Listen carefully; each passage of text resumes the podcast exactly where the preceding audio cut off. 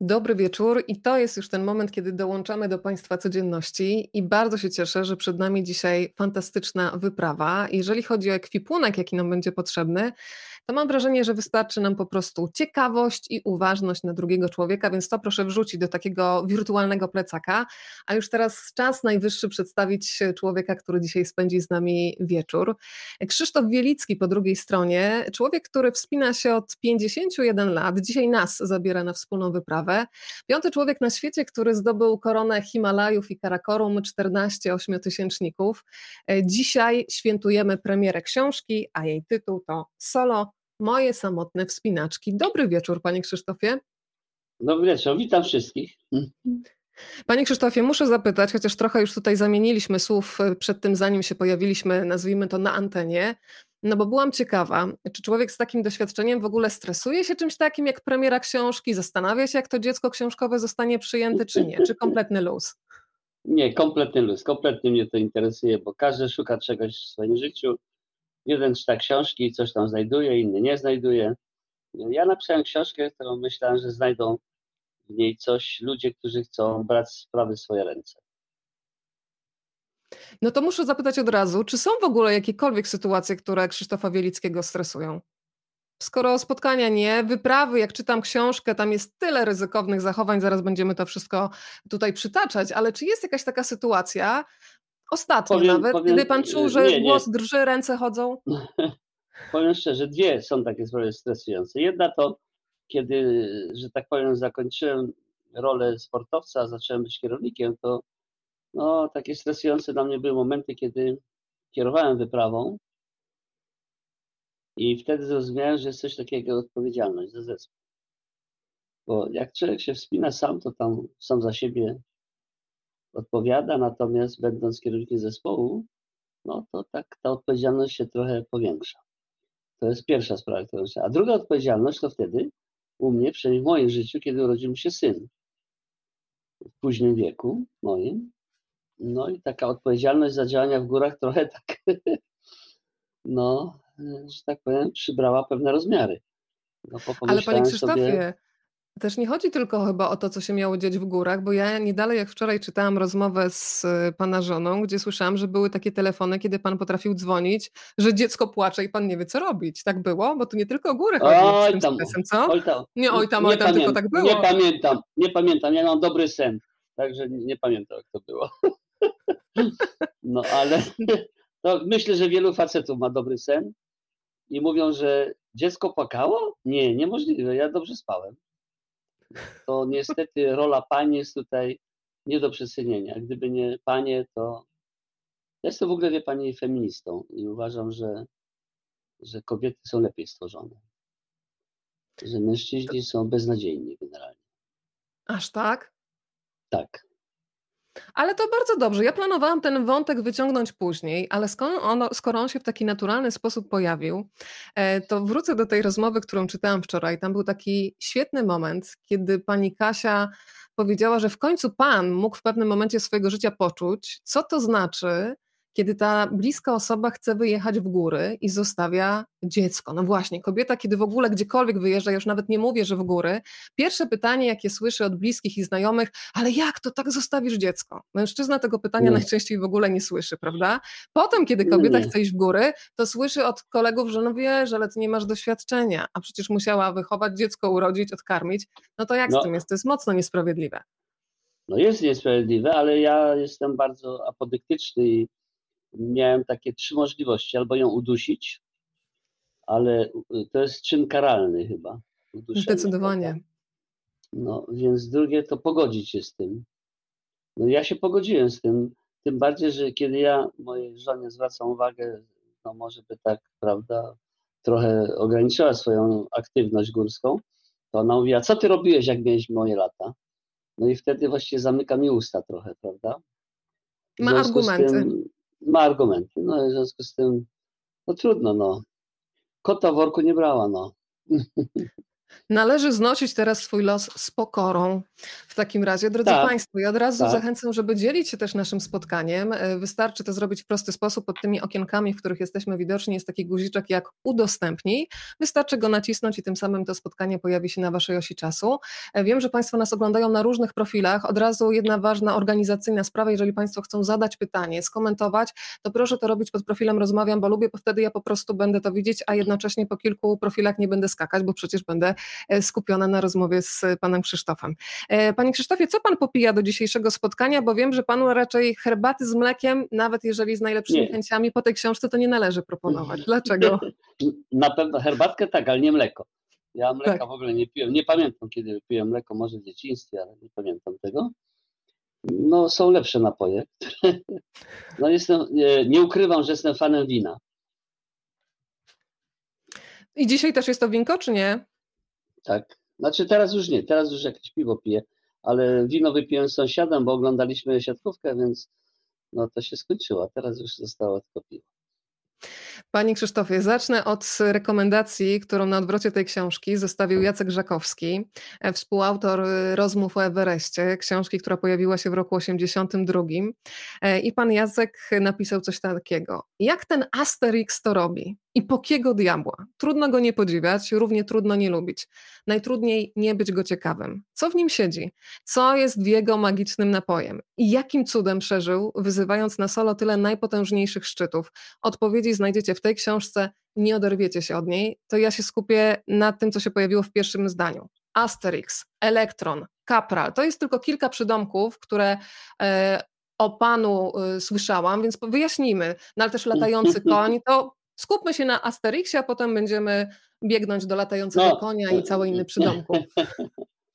No, różne miałem tam jakieś ksywę przy tego, ale to nie, to nie jest tak, wie pani. To jest, to jest bardzo intymna rzecz. To proszę wierzyć, że branie sprawy w swoje ręce jest często intymną sprawą. To jest trudne czasem do wytłumaczenia, dlaczego coś się robi. Wszystkie moje, jeśli mówimy o tej mojej książce ostatniej, czyli solo, to jest tak, to jest tak, tak osobiste, że tak właśnie do końca trudno jest to wytłumaczyć, dlaczego człowiek podejmuje takich decyzji. Bo proszę zauważyć, że kanonem alpinizmu jednak jest lina i partner. A tu nie ma ani liny, ani partnera. Czyli taki stuprocentowy egoizm, y, zdobywanie emocji, w zachłanności właściwie na emocje, bo ja uważam, że wszystkie moje te wejścia, obojętnie jak je nazwiemy, czy Asterixem, czy jakkolwiek by nazwał, to, to, jest, to wynika z takiej zachłanności na emocje. Wie Pani, są ludzie, którzy nie potrzebują emocji, albo nie muszą mieć wielkich emocji. Są ludzie, którzy szukają tych emocji. Czasem mówią, że szukasz guza, prawda? Ale to tak nie jest do końca. A ta zachłanność to nie dotyczyła tylko mnie, wielu moich przyjaciół z mojego pokolenia mieli taką zachłanność bo często w górach można przeżyć dwie minuty więcej niż tu w ciągu roku. Czyli no, szukamy tego guza. To jest coś takiego, to jest trudne do wytłumaczenia, bo ja na przykład do dzisiaj nie potrafię sobie odpowiedzieć na pewne pytanie, dlaczego to zrobiłem. Myślę, że to była taka potrzeba chwili, że nagle uznałem, że to jest tak jak surfować, prawda? Tak sobie myślę, jak daleko mogę surfować jeszcze? Jak daleko mogę tą poprzeczkę podnosić, to jest takie, no, to jest taka rywalizacja, nie wiem, psychiczna, prawda? Co jeszcze mogę zrobić? Jak daleko mogę się posunąć? Gdzie jest tam moja ostatnia poprzeczka? Gdzie jest ta cienka czerwona linia? Gdzie mogę jeszcze tam... To jest trudne do wytłumaczenia. Ja nie wiem, czemu ja to robiłem, no, ale, ale robiłem. Bardzo intymne jest to, powiedziałbym. To jest trudne do uzasadnienia. Skoro padło też to słowo intymność, to ja mam dzisiaj też taką nadzieję, że niezależnie od y, kilometrów, które nas dzielą z Państwem, dzisiaj emocjonalnie będziemy blisko. Skoro pojawił się ten Asterix, to ja też muszę zapytać o taki uśmiech spod oszronionego wąsa. Powiem Panu, Panie Krzysztofie, że spędzam z Panem tak mniej więcej ostatnie 10 dni, cały czas słucham wywiadów, oglądam filmy. Współczuję, współczuję, współczuję. To była przyjemność. Nawet mój mąż przez chwilę zostawił sobie wąsa czy mnie bardzo zaskoczył, więc już nawet była stylóweczka na Wielickiego u nas w domu. Ojej, ojej, ale pokażę ojej. zdjęcie, tak? Do tego stopnia to wszystko, do tego stopnia to wszystko zabrnęło, że tak powiem. Ale muszę zapytać, czy faktycznie wąsy, kiedy jest mróz, one pomagają czy przeszkadzają? Ja wiem, że to jest może pytanie bardzo głupie, może najgłupsze, jakie pan usłyszał, ale zaryzykuję. Ja przy, przyznam się, że nigdy o tym nie myślałem. Wie pani, wąsy i długie włosy, które w pierwszym okresie spinania miałem, miałem to raczej wynikało z, z prozaicznej sprawy. Z takiej, że na studiach chodziliśmy raz w tygodniu na zajęcia wojskowe. Trzeba było być tam ogolonym, bez wąsów, krótkie włosy. I jak tylko się skończyły te zajęcia wojskowe na czwartym roku, to wszyscy, ale wszyscy natychmiast zapuścili długie włosy i wąsy. No to jest taka reakcja, prawda? I jak już takie te wąsy zapuściłem, to już tak zostało. Chociaż przyznam się, że raz na K2, na K2 zimą zgoliłem te wąsy. Spojrzałem w lustro i pomyślałem, nie, coś jest nie tak. I wróciłem do wąsów. Proszę mi nie kojarzyć z tym, że tu Wałęsa, prawda, bo tak się kojarzy, że wszyscy Polacy tak nas na zachodzie odbierali, że jak Wałęsa miał wąsy, to wszyscy Polacy mają wąsy. Nie. Y, powiem inaczej pani, nie przykładam wagi do tego. No i już mamy to jedno pytanie z głowy. Teraz skupię się na tym, co pan pisze w książce Solo, e, Moje samotne wspinaczki. W ogóle muszę panu powiedzieć, że ten tytuł jest e, świetny, bo w słowie wspinaczka jest jakaś lekkość. Gdyby pan napisał moje samotne wyzwania, e, moje samotne nawet wspinanie, a to wspinaczka ma jakąś taką lekkość i lekkość też mi się z panem kojarzy, również jeżeli chodzi o poczucie humoru i taką umiejętność właśnie opowiadania. A w książce tak. czytamy między innymi coś takiego. Wszystkie moje pomysły wspinania solowego rodziły się zawsze na wyprawach, nigdy wcześniej. Gdy opuszczałem dom, nie planowałem takich wyzwań, to zawsze rodziło się w górach. E, no to ja poproszę o rozwinięcie tego wątku, bo dzisiaj tak Proszę tak naprawdę bardzo. będziemy chyba rozmawiać o samotności, tak. a jednocześnie o potrzebie bliskości drugiego człowieka. Dlatego y, wydaje mi się, że ten podtytuł jest y, no, nietrafiony. Bo samotne wspinaczki dla mnie, samotna wspinaczka to jest wtedy, kiedy wyjeżdżam z domu i planuję samotne wejście gdzieś w górę. Ja nigdy nie wyjeżdżałem z domu samotnie. Zawsze z zespołem, zawsze z grupą. Natomiast solo to jest zupełnie co innego. To jest wtedy, kiedy człowiek nagle pomyśli się, że biorę sprawę w swoje ręce i coś tam robię, prawda? Także to, to są samotnicy, prawda? Są samotnicy, którzy, ja nie jestem samotnikiem, ja kocham ludzi, ja muszę być z ludźmi, muszę być zespołem. Bo moje wszystkie solowe spinaczki poza Nanga Parbat, które z różnych względów było trochę dłuższe, to odbywało się to w ciągu, nie wiem, 16, 20 godzin, 22, ale wracałem do ludzi, z powrotem do zespołu, do teamu bo ja jestem ekstrawertykiem i ja kocham ludzi, nie, umiem nie umiałbym żyć w samotności. Jeśli ktoś próbowałby mi przypisać samotność, to jest nieprawdą. Ja tylko w pewnym momencie potrzebuję na krótki czas zrobić coś dla siebie, ale generalnie jestem ekstrawertykiem. Po lekturze Pana książki ja nie mam najmniejszych wątpliwości, że taką górą, która dla Pana była wyjątkowa, była Nanga Parbat. Powiedzmy trochę o tej wyjątkowości, tym bardziej tutaj znowu sięgnę po cytat. Pisze Pan w pewnym momencie, mogę to powiedzieć dopiero teraz, odebrało mi wtedy rozum. Wolałem słuchać emocji, które pozwoliły mi być co najmniej nierozsądnym, więc przenosimy się na tej osi czasu do roku 1996. E, Nanga Parbat 8100 26 metrów do pokonania. No ja wiem, to jest taka rzecz, której nie powinienem robić. To jest jedna z nielicznych rzeczy, które wszystko wskazywa, wskazywało na to, że nie powinienem się tam wspinać, dlatego że nie znałem góry, nie znałem ściany, nic nie znałem, nie wiedziałem nic kompletnie, jak dziecko we mgle. Nie wiem, co powodowało mną, że poszedłem tam, bo byłem sam. Nie było już na mojej wyprawy, która miała czekać na mnie tam. Była zła pogoda, oni zdecydowali się wrócić do kraju. Nie było żadnej wyprawy, bo czasem tak liczymy na to, nie? że tam ktoś będzie znajomy, przyjaciele się dołączy. I nie wiem, dlaczego to zrobiłem. Może trochę było takie ciśnienie, że to jest ostatni szczyt do korony, prawda? 14 szczyt.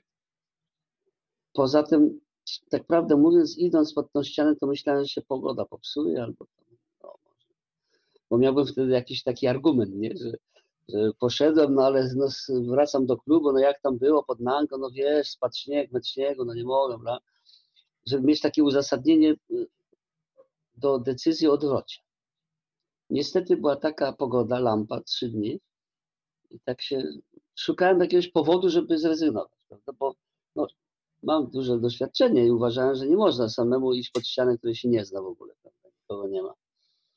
No ale tych powodów tak szukałem, szukałem, nie umiałem znaleźć, bo śnieg nie spadł, pogoda piękna i kiedy podszedłem już tam na tą łączkę do tych pasterzy, którzy tak sądzili, że mam coś z głową generalnie, no bo przyszedł jakiś turysta z plecakiem, mówi, że tutaj ściana, proszę bardzo.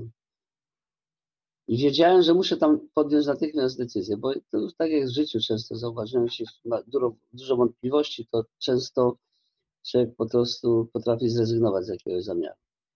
I wiedziałem, że muszę natychmiast zejść w ścianę. Bo jak jeszcze tak dzień poczekam tam, no to jak gdyby pomyślę tak rozsądnie, że nie powinienem tego robić.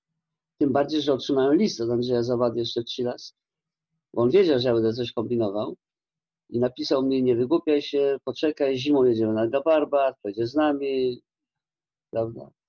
A ja jednak ten list, nie wiem, wyrzuciłem postanowiłem pójść tam. No, to taka do dzisiaj myślę, że to jest jedna rzecz, którą nie powinienem zrobić. Nie, nie miałem prawa tego zrobić. I powiem więcej, że taki przykład dla młodych ludzi, co nie należy robić w górach. Bo tego nie powinienem tego robić, absolutnie. A zrobiłem, no ale jest takie pojęcie jak lak, nie? Także to ten lak spowodował, że wróciłem. Ale Nad takim nie, nie, nie powinien tego robić. Nad takim istnieniem tej licencji na szczęście Pan też się w książce solo y, zastanawia. Ja Państwu pokażę Nanga Parbat. Y, jest piękna. Y, skoro mówimy o pięknie, to Panie Krzysztofie, ja przyznaję, że byłam trochę zdziwiona, kiedy Pan na przykład powiedział, że taka Anapurna to w sumie brzydka. No to powiedzmy w takim razie, zróbmy taki ranking oszałamiających pięknem gór i takich, które są no może niekoniecznie. No, tak, takie sobie. Najpiękniejsze to jest K2 jednak. Mhm. Najpiękniejszą górą jest K2, bo to jest taka piramida, jak dzieci malują, prawda? I no, Nanga Parbat nie jest taką piękną, no, są Annapurna od południa jest w ogóle brzydka. I od północy zresztą też brzydka. Natomiast Nanga Parbat no tak trochę zachwyca swoją taką monumentalnością, ponieważ ona, że tak powiem, na nią się patrzy z 4000 metrów, ten jest baza bardzo nisko, na 4000, prawda? A inne góry to tak mają bazy przeważnie na 5, 5200, 300 i 600. Natomiast tu jest bardzo duża różnica wysokości. Robi wrażenie. Poza tym Nanga Parbat, wie Pani, ma jeszcze taką, nie wiem, wadę czy zaletę, że to była góra, którą przed wojną stała się gralem dla wszystkich niemieckich wypraw. Oni walczyli o tą górę, ginęli szerpowie, alpiniści. To była taka, no taki gral niemiecki, który ostatecznie zresztą został zdobyty przez taką wyprawę, dopiero w 50 trzecim, trzecim roku. Tak, tak. tak. Herman tak. Bull, prawda? Herman Bull, który samotnie wszedł, ale ta walka trwała przez wiele lat. Czyli taka góra mityczna, można powiedzieć, prawda? Nie tylko dla, dla Niemców, jak również dla Polaków. Widzę Tomek Mackiewicz. No to taka góra, która przyciąga. Skoro Pan wspomniał te dwa nazwiska, e, zarówno Tomka Mackiewicza, jak i Hermana Bühla, to zacznę od tego pierwszego zdobywcy mm, austriackiego wspinacza. E, żeby rozpocząć taki wątek pierwszych e, zdobywców, polecam Państwu bardzo książkę Pana Krzysztofa, bo można między innymi zobaczyć ekipę niemiecką, zresztą bardzo elegancką, która w latach 30. wybiera się mm, w góry. To jest chyba dokładnie rok 34, z tego co pamiętam. Panowie panowie są w, e, w Bombaju, w kapeluszach, w garniturach, w takiej wersji bardzo mhm. eleganckiej. E, ale powiedzmy trochę o tym, jak często pan, na przykład w latach 80. czy 90., myślał właśnie o tych pierwszych zdobywcach i czy to było coś, co dodawało sił, bo wiadomo, że czas jednak działa na naszą korzyść. Myślę o technologii, o wyposażeniu, chociaż to wyposażenie z lat 80. i 90. też pozostawiało dużo do życzenia, o tym też jeszcze dzisiaj pogadamy, ale jak często pan myślał o tych pierwszych zdobywcach, na przykład z lat 50. tutaj e, Herman Bühl. Wie Pani co, ja myślę o tym, że powinniśmy mieć wielki respekt dla tych ludzi. To jest niesamowite, co oni zrobili. Bez wyposażenia. Oni często szli w góry, nie wiedzieli gdzie. Przecież pierwszy, który zdobyto na, Purno, myśleli, że jedną podał Lagiri. Po prostu im się już pomyliło. Nie było tej wiedzy, nie było cywilizacji i nie już o sprzęcie. Myślę, że trzeba mieć naprawdę wielki respekt. Ja myślę, że to jest pewien taki problem dzisiejszego pokolenia, że często młodzi ludzie nie wracają do przeszłości. Nie chcą wiedzieć, co już zostało osiągnięte, zostało zrobione, tylko mają przed sobą cel i tylko się z tym mierzą.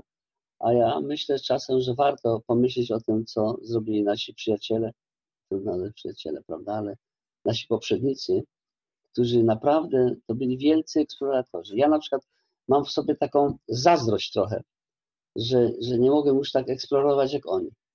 Bo to jest coś niesamowitego, wie pani, jeśli pani idzie w góry i tak pani nie wie, na który lodowiec, gdzie iść, jaka mapa, co zrobić, to jest wspaniałe i to jest piękne, prawda? Bo my już jednak mamy duże ułatwienia cywilizacyjne, prawda? Opisy, dróg, y, informacje, o wszystkim właściwie o górach. Natomiast oni tego nie mieli i ja im tego zazdroszczę, no ale nie mogłem się urodzić gdzie indziej, no urodziłem się jak się urodziłem. Staraliśmy się jeszcze trochę tej eksploracji, chociażby zimowej prowadzić, ale no, to, co mieli nasi przyjaciele po wojnie, to przed wojną nawet, to można tylko pozazdrościć.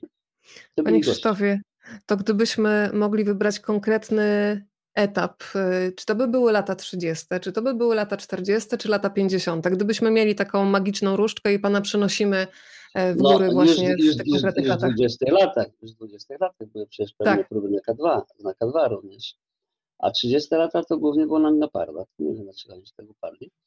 I wydaje mi się, że to była, no, no była to wielka eksploracja. Oczywiście ona się zakończyła tym, no, zakończyła, tak, można powiedzieć, zakończyła się tym, że w 50 roku Francuzi weszli na, na W 53 Hilary.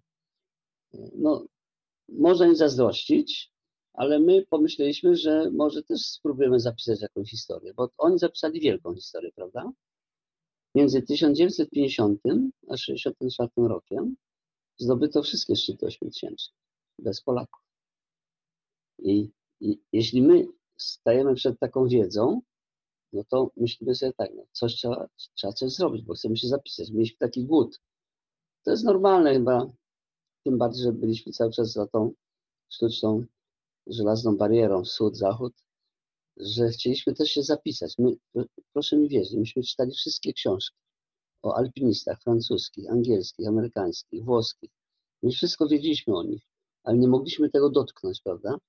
I kiedy się otworzyły pewne możliwości, no, z różnych względów społeczno-politycznych, ale się otworzyły, to zrozumieliśmy, że my też chcemy pisać historię.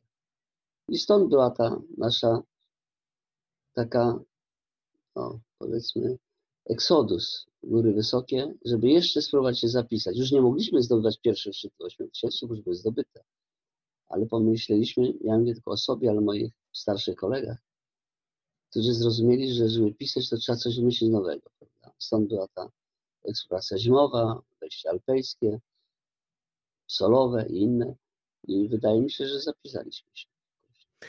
Czyli rozumiem, panie Krzysztofie, że gdyby była taka szansa, to nawet do lat dwudziestych pan by taki wehikuł czasu uruchomił, żeby zobaczyć, jak to było, kiedy człowiek kompletnie nie miał informacji co do pogody, o sprzęcie nawet nie ma co mówić, e, bo w tym byłby jeszcze kolejny element. Mam wrażenie, że im trudniej, tym lepiej, tym bardziej satysfakcjonująco tak. na końcu, tak? I, I, powiem pani tak, że ponieważ już nie mogę się wrócić do lat 30., bo mnie na świecie nie było, to w obecnym momencie, kiedy już jestem w pewnym sensie spełniony, z przyjaciółmi w moim wieku i nie tylko, i, i młodszymi, próbujemy właśnie taką eksplorację prowadzić. Co prawda już na 8 tysiącach się nie da, prawda? Ale na niższych szczytach. I muszę Pani powiedzieć, że to jest coś wspaniałego. Jeździmy czasem na północ Pakistanu, na granicę Chin czy Afganistanu, gdzie są szczyty niezdobyte, 6-tysięczne. Nie są tak wysokie, prawda? Nie mają 8 tysięcy, ale staramy się czuć tak jak ci pierwsi eksploratorzy, prawda? Trzeba poszukać map, zdobyć całą wiedzę, tam nikogo nie ma, nie ma ludzi, nie wiem, 50-70 km nie ma nikogo w ogóle. I tak staramy się, ja staram się tak poczuć, że, że, że jestem takim eksploratorem. Bo to, ja uważam, że to jest coś pięknego być eksploratorem, to jest taka, taki brak wiedzy, nie wiadomo co będzie, gdzie, co zobaczymy, co. No i wydaje mi się, że znalazłem sobie i ja, i moich wielu przyjaciół taki sposób na to, żeby być takimi eksploratorami na niższych szczytach. To teraz e, wróćmy do tego nazwiska, które się pojawiło przed chwilą, ponieważ tak naprawdę od 2018 roku zaczyna się Pana książka. Pan nas zabiera razem ze sobą, myślę o czytelnikach, e, do bazy pod K2 e, i przywołuje ten moment, kiedy otrzymuje Pan informację od Janusza Majera, że pilnej pomocy w górach, e, w, myślę o wyprawie Tomka Mackiewicza i Elizabeth Rewol, potrzebują właśnie ci wspinacze. Utknęli na wysokości ponad 7000 metrów, 7400. Co się dzieje później? Bo wyobrażam sobie też to, co musiało się dziać w głowie Pana w momencie, kiedy no, jest jasny komunikat, że jesteście tak naprawdę jedyną ekipą, która jeszcze cokolwiek może zrobić. Tak, no to właśnie tak wtedy, wie Pani, tak było, że w Europie powstawały jakieś zespoły, które miały rozpocząć akcje ratunkowe i inne tam. A to wszystko wiadomo, bo się będzie skupiać na nas, bo nikogo nie było w tym momencie w Karakorum, tylko my byliśmy. Więc wszystkie ich tam decyzje nie miały żadnego znaczenia. Dla nas miało znaczenie to, że przyleciały helikoptery, o które walczyliśmy z ambasadą i z Ascari Aviation, bo nie jest to takie proste tam, prawda, bo tam nie, nie ma prawdziwych służb ratunkowych, tam jest wojsko. No żeby tam są pewne procedury, to trzeba przeskoczyć. Tutaj dzięki pomocy naszego attaché i w ogóle MSZ-u udało się w końcu te helikoptery załatwić, ale tak sobie pomyślałem helikopter helikopterami, bo tylko mogliśmy tam polecieć musiałem wyznaczyć ludzi. Nie? I to był taki dla mnie też drugi problem, który wtedy wreszcie pierwszy raz tak poczułem odpowiedzialności. Bo tak sobie pomyślałem, że ja rozumiem, jeśli ktoś składał przysięgę w Goprze, prawda, ma nieść pomoc w każdych warunkach. To się mówi o na wezwanie naczelnika. A u nas nie było takiej sytuacji. Była to wyprawa narodowa, sponsorowana przez Ministerstwo Sportu. I ja nie wiedziałem, czy ja mam takie prawo wyznaczać ludzi na akcję ratunkową, która może się różnie skończyć, prawda? Bo to nie, nie tak. wiem, co by się stało. No i wtedy taki poczułem pierwszy raz taką odpowiedzialność, nie? I tak sobie myślałem, jak, jak, jak, jak ja mogę kogoś wyznaczyć, prawda? Bo tu jest pewna odpowiedzialność. No ja tam oczywiście wybrnąłem z tego. No i wybrałem córkę w konsekwencji. No myśmy obserwowali cały czas i Tomka, i Eli, bo dzisiaj w dobie internetu można to wszystko, mieliśmy internet, więc wiedzieliśmy, co się tam dzieje mniej więcej. I tak się, prawdę mówiąc, obawialiśmy o nich. Bo, wie Pani, taka dwójka, a tu problem polega na tym, że jeśli się ludzie wspinają dwie osoby tylko, to bardzo łatwo popełnić błąd, bo brakuje hamulcowych. Jeśli jest cztery, sześć osób, to następne dwie osoby czy cztery mówią, stary, zastanów się, może poczekać, 24 styczeń, gdzie zima, koniec, może jeszcze się zaklimatyzować lepiej, może coś tam, prawda? Natomiast im mniejszy zespół, tym łatwiej jest o, o decyzję błędną. Oni podjęli decyzję złą, bo za wcześnie wyszli na ten szczyt. Powinni jeszcze zaklimatyzować się dobrze. No, ale tam zabrakło kogoś takiego, prawda? I my tam, jak już wiedzieliśmy, że oni 25 stycznia wyszli, to wiedzieliśmy, że tam będzie źle. Dlatego byliśmy psychicznie przygotowani na to, że, że będziemy obserwować i będzie trzeba, to będziemy trzeba pomóc. Ja myślę, że pomaganie w górach jest taką naturalną rzeczą. Nie warto o tym mówić, bo ja rozumiem, że zawsze ludzie pomagają sobie w górach. Ale co innego jest pomoc, ta, pomoc taka, która wynika z własnej woli, a co innego z wyznaczania kogoś. No i to na szczęście tak się stało, że wszyscy chcieli lecieć. I wtedy zostałem y- usprawiedliwiony trochę, prawda? Tak, i wtedy z tego co pamiętam, polecieli Jarek Botor, ratownik medyczny, Piotr Tomala, bo znał też ten rejon. Jeżeli chodzi o tych, którzy dotarli ostatecznie do Elizabeth Rewol, to Denis Urubko i Adam Bielecki, ale zastanawiam się, tak. czy panowie się w ogóle zastanawiali, y, czy na przykład będzie potrzebny drugi transport, nie wiem, drugi helikopter, żeby zmienić tę czwórkę, która wyrusza. Były w ogóle jakieś takie scenariusze rozpatrywane? Nie myśleliśmy o tym, ale byliśmy cały czas w kontakcie z naszą ambasadą i wiedzieliśmy, że gdyby takie potrzeby zaistniały, to byśmy taką y, decyzję podjęli. Ale to wszystko się, wie Pani, opiera o koszty, bo tak. nasi przyjaciele, czyli Tomek i Eli, nie mieli ubezpieczenia właściwego. A taka akcja ratunkowa w postaci dwóch helikopterów to jest 450 tysięcy dolarów. No i ktoś musi dać gwarancję, ktoś musi zapłacić za to. To nie są proste sprawy. Niemniej tutaj y, ta potrzeba ewentualnego dalszej akcji była oczywiście rozpatrywana przez nas, ale to bardzo dużo zależało jednak od armii i od awiali, e, e, od tej firmy, która jest, no mhm. powiedzmy sobie, były generałów, którzy założyli taką firmę e, lotniczą i wiedzieliśmy, że od nich wszystko zależy, a tam jest dosyć, oni mają regulaminy pewne, to jest wojsko. Oni nie latają powyżej 6,5, jak są złe warunki, to nie lecą. No, jest dosyć trudno, że tak powiem, zrobić jakiś push na nich, bo mają swoje zasady. W Nepalu jest trochę lepiej, bo tam już trochę zachodnich firm weszło z helikopterami i latają piloci z Szwajcarii, Francji i tam to trochę lepiej wygląda. A tutaj jednak armia jest. Jesteśmy uzależnieni. Dlatego też dalsza akcja, na przykład potomka, była prawie niemożliwa ze względu na to, że się pogorszyły warunki pogodowe i oni absolutnie nie chcieli wylecieć. Tak? To nie zależało od nas jak gdyby, prawda? Tylko no, Ascari Aviation powiedział, że sorry, są złe warunki, gdzie polecą. Tym bardziej, żeby na pewno nie, nie, nie przysiedli na 7400. To nie wchodziło w rachubę. To wróćmy jeszcze do tego momentu, do, do, na osi czasu do roku 96, mm, kiedy pan zdobywa Nanga Parbat. E, to jest taki moment, który myślę, że też jest mocno zaskakujący dla miejscowych. Myślę o mieszkańcach Doliny Diamir, że nagle przychodzi sobie facet z plecakiem, mówiąc tak bardzo kolokwialnie. Ci ludzie są przyzwyczajeni, że jeżeli są jakieś wyprawy, no to jest i oficer, jest kucharz, jest cała ekipa. I nagle wchodzi pan i mówi, że chce zdobyć górę. Aż nie chciało mi się wierzyć, a pan pisze o tym wprost, że pan nawet do końca nie wiedział, jak ta góra wygląda, no bo był przekonany, że dołączy do kolegów, będzie już na pewnym etapie też współpracy. Nagle zostaje sam i rusza. Jak miejscowi reagowali? Nie ma pani racji, ja zdałem zdjęcie. Miałem zdjęcie no, kiedyś. O, no to wiedza ogromna. No to już dużo, nie? Wie... Tak. Ja też oglądałam że... Nanga Parbat na, na zdjęciach, tak, ale ja jakoś myślę, nie wzięłam plecaka. Miejscowi patrzyli na mnie jak trochę no, niepełna, niespełna rozumu oczywiście. Nie wiem, nie umiem tego sobie wytłumaczyć, dlaczego poszedłem.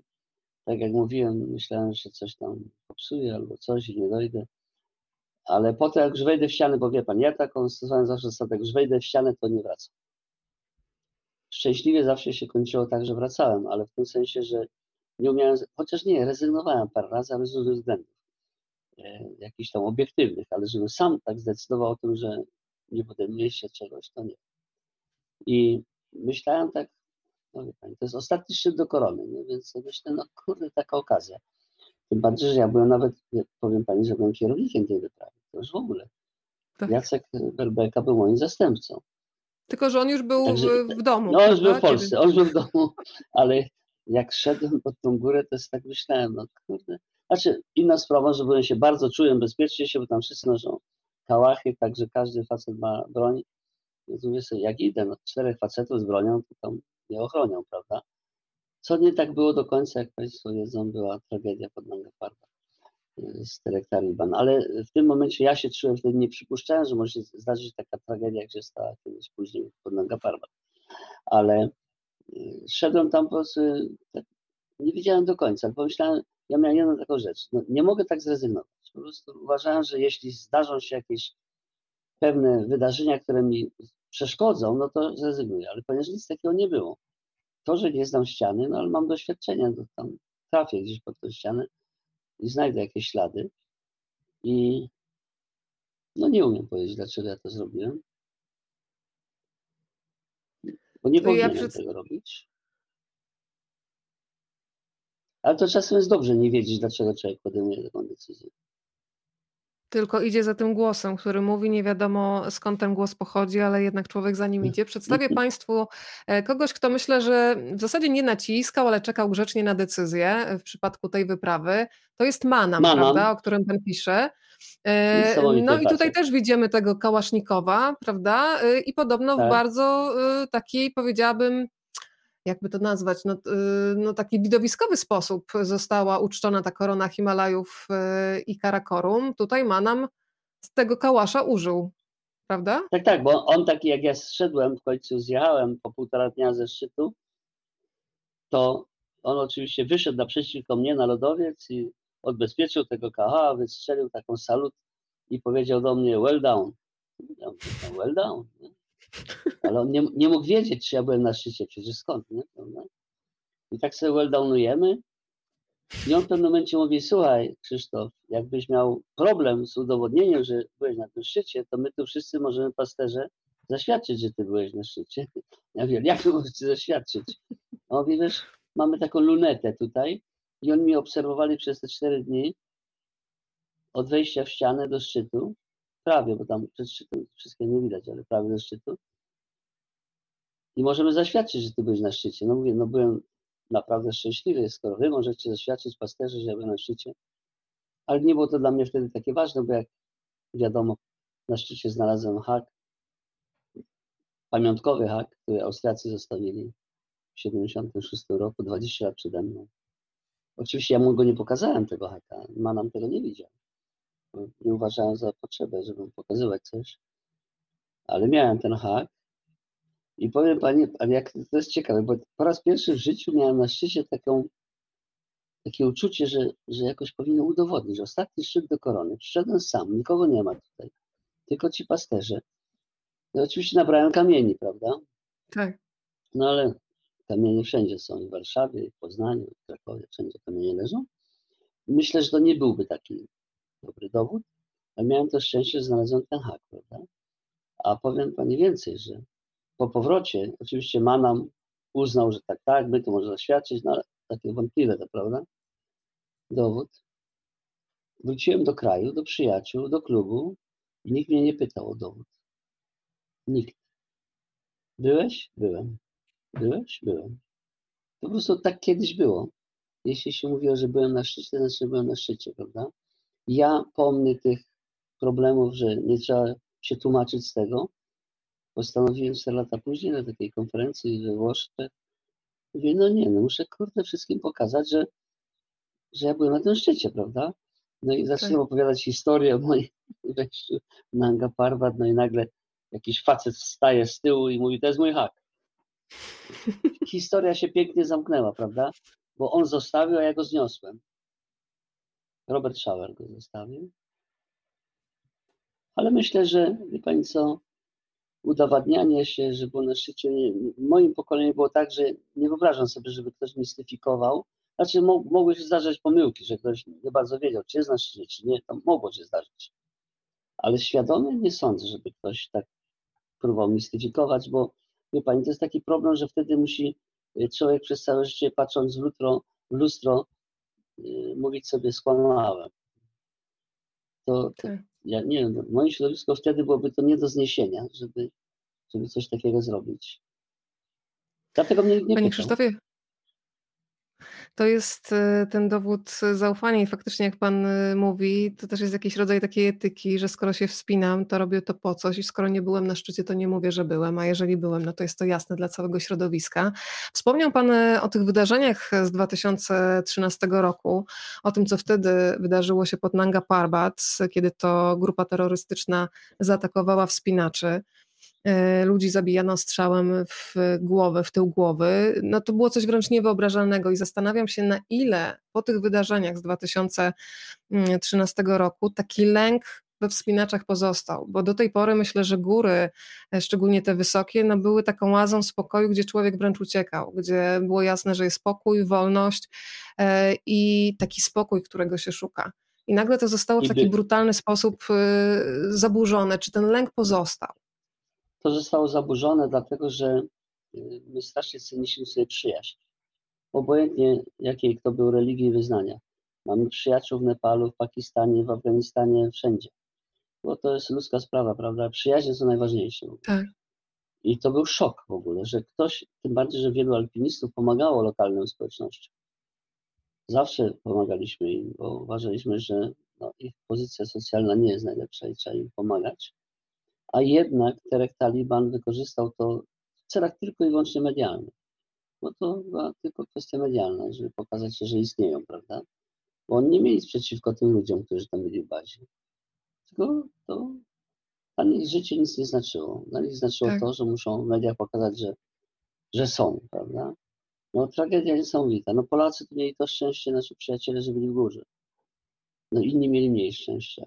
I muszę przez chyba rok, dwa nikt nie pojechał po Nanga Parbat. Jakoś tak zmroziło to wielu ludzi, uważając, że coś jest nie tak. Ale świat jest taki dziwny, prawda, że się zdarzają takie rzeczy tylko w Afganistanie, ale w wielu miejscach świata. No, był to szok, muszę przyznać.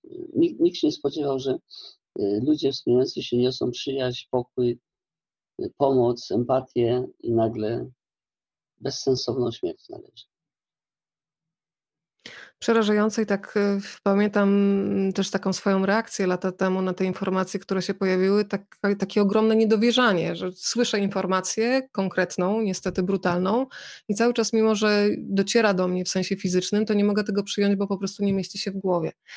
E, Krzysztof Bielicki dzisiaj razem z Państwem, to jest informacja do tych wszystkich, którzy teraz do nas dołączają. Przypominam, że można się dzielić tym spotkaniem, wystarczy nacisnąć guzik udostępnij na swojej osi czasu e, facebookowej.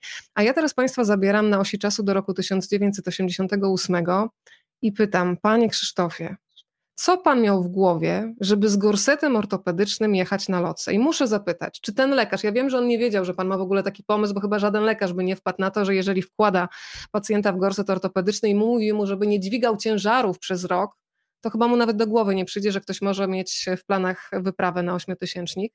Ale czy panowie po latach się jakoś spotkali? Był jakiś komentarz tego wszystkiego, czy nie? Nie, nie spotkałem się tylko po wyprawie. Który no i co wtedy pan doktor powiedział? Powiedział, że ty i tak skończysz u mnie na oddziale. No ale na szczęście nie skończyłem na tym oddziale, bo nie dałem się to, to jak najdalej od szpitali. A, no nie taki pomysł, wie pani, to, to było, polegało na tym, że to była wielka gratka dla mnie, bo ja wiedziałem, że mamy szansę zdobyć lotce zimą i nie mogę odpuścić tego. Tam gorset, co tam gorset, no. Cieplej Powiedzmy, jest, jak duży był ten gorset, dobrze? Żeby Państwo mieli nie, takie no, jasne wyobrażenie. Od, od pachwiny do, do szyi, ale, ale on tak bardzo nie przeszkadza, było cieplej w ogóle. Gorset to ociepla ciało. Ale mogą się wspinać z nim, no. To, a, różne rzeczy robiłem. Pomyślałem sobie, że ważniejsze jest lotce i spróba zdobycia go zimą niż tam gorset. Znaczy żona oczywiście pokazała mi, że mam coś z głową, nie? Poleciałem. No ale to nie pierwszy raz. To ja pokażę Państwu Krzysztofa Wielickiego z roku 1988, zdobywca Locy. Od razu powiem, że to było pierwsze wejście zimowe, solo, no i dodajmy jeszcze wejście w gorsecie ortopedycznym. Jaką górą jest w takim razie Loce? Wróćmy do tego rankingu piękna albo brzydoty górskiej. Nie, no moje marzenia to były związane z lotce południową ścianą. Tak. Spędziłem tam prawie pół roku chyba. W tej ścianie, pod ścianą, trzy wyprawy. No bo to było takie największe wyzwanie lat 80. Nie mogło zabraknąć Polaków wtedy, prawda? Oczywiście wszedłem zimą drogą pierwszych zdobywców, ale moje serce zostało na południowej lotce. to jest niesamowita ściana, 3,5 km różnicy wysokości. Wspaniały zespół mieliśmy w 85, 7, 9 międzynarodowej wyprawie. I nie weszliśmy. Ale wydawało mi się, że nawet dzisiaj tak myślę, że nie zawsze trzeba realizować wyzwania, ale trzeba się mierzyć. I myśmy się mierzyli z tym. To było fajne, bo to budowaliśmy zespół, partnerstwo, przyjaźnie. Mimo, że no, nie obyło się bez tragedii na tych wyprawach. No ale ta ściana przyciągała, bo to jest coś niesamowitego, ta południowa Rosja. Nawet myślałem kiedyś, żeby na nią wrócić, ale kiedy Rosjanie ją w końcu dokończyli, pomyślałem, że już nie. Ale ma coś sobie ta ściana. Była do, doskonała szkoła zresztą charakteru, współpracy, partnerstwa, zespołu dla wszystkich naszych wypraw. Panie Krzysztofie, ja muszę tutaj odnotować, że tu się pojawiają publiczne wyznania miłości. Było mi cieplej, to oczywiście cytat z pana odnośnie gorsetu. Kocham pana, pisze pani Karolina, więc ja od razu niezwłocznie, że tak powiem, Powiem pani, ja kocham wszystkich ludzi. Ja kocham, bo w ogóle uważam, że trzeba się zaprzyjaźnić. Wie pani, oprócz miłości, drugim uczuciem najważniejszym to jest przyjaźń. To jest coś niesamowitego, bo miłość i przyjaźń, one powodują, że stajemy się empatyczni, że, że, że widzimy partnera, że pomagamy, prawda? Mówiąc o tym, że przyjaźń jest bardzo ważną, bo od przyjaciela się wymaga więcej. To też jest ważne, szczególnie na górach, na wspinaniu, prawda? Jesteś moim przyjacielem, to ja wymagam więcej, ty oczekujesz ode mnie więcej, prawda? A ja kocham ludzi w ogóle, no. Tak się złożyło. To się bardzo dobrze składa, bo my tutaj też kochamy ludzi. I teraz y, z radością wielką pokażę Państwu zdjęcie po zdobyciu Brodpiku. Bardzo lubię Pana poczucie humoru, to już dzisiaj mówiłam. Pan powiedział, że w książce jest takie zdjęcie, które w zasadzie można by podpisać ja górą zima, ja zimą w górach polskich, gdyby z tyłu nie był widoczny szczyt y, K2. To już Państwu tutaj pokazuję. No i skupmy, tak. się, na, skupmy się na garderobie. Podarte spodenki, sweterek jakiś taki granatowy, ładny, nie no. powiem, no ale polarka ja. tutaj nie widzę, bo jeszcze nie było chyba, nie? No i czapeczka. Nie, no, Powiedzmy trochę o tym wyposażeniu na wyprawę. No to wyposażenie, bo jakie było, ja uważam, w ogóle generalnie uważam, że nie, nie sprzęt się wspina człowiek, prawda? Sprzęt tylko potrafi no, poprawić bezpieczeństwo, czasem komfort, ale generalnie to człowiek jest odpowiedzialny za wspinanie. Ja myślę, że nie miałem pokory jeszcze wtedy dla góry. Ja tak popatrzyłem na ten brod i mówię, a tam taki brod, 16 godzin wejdę. No potem nabierałem tej pokory później, ale wtedy w ogóle nie myślałem o tym, że coś istnieje takiego jak sprzęt, że to jest tak coś ważnego.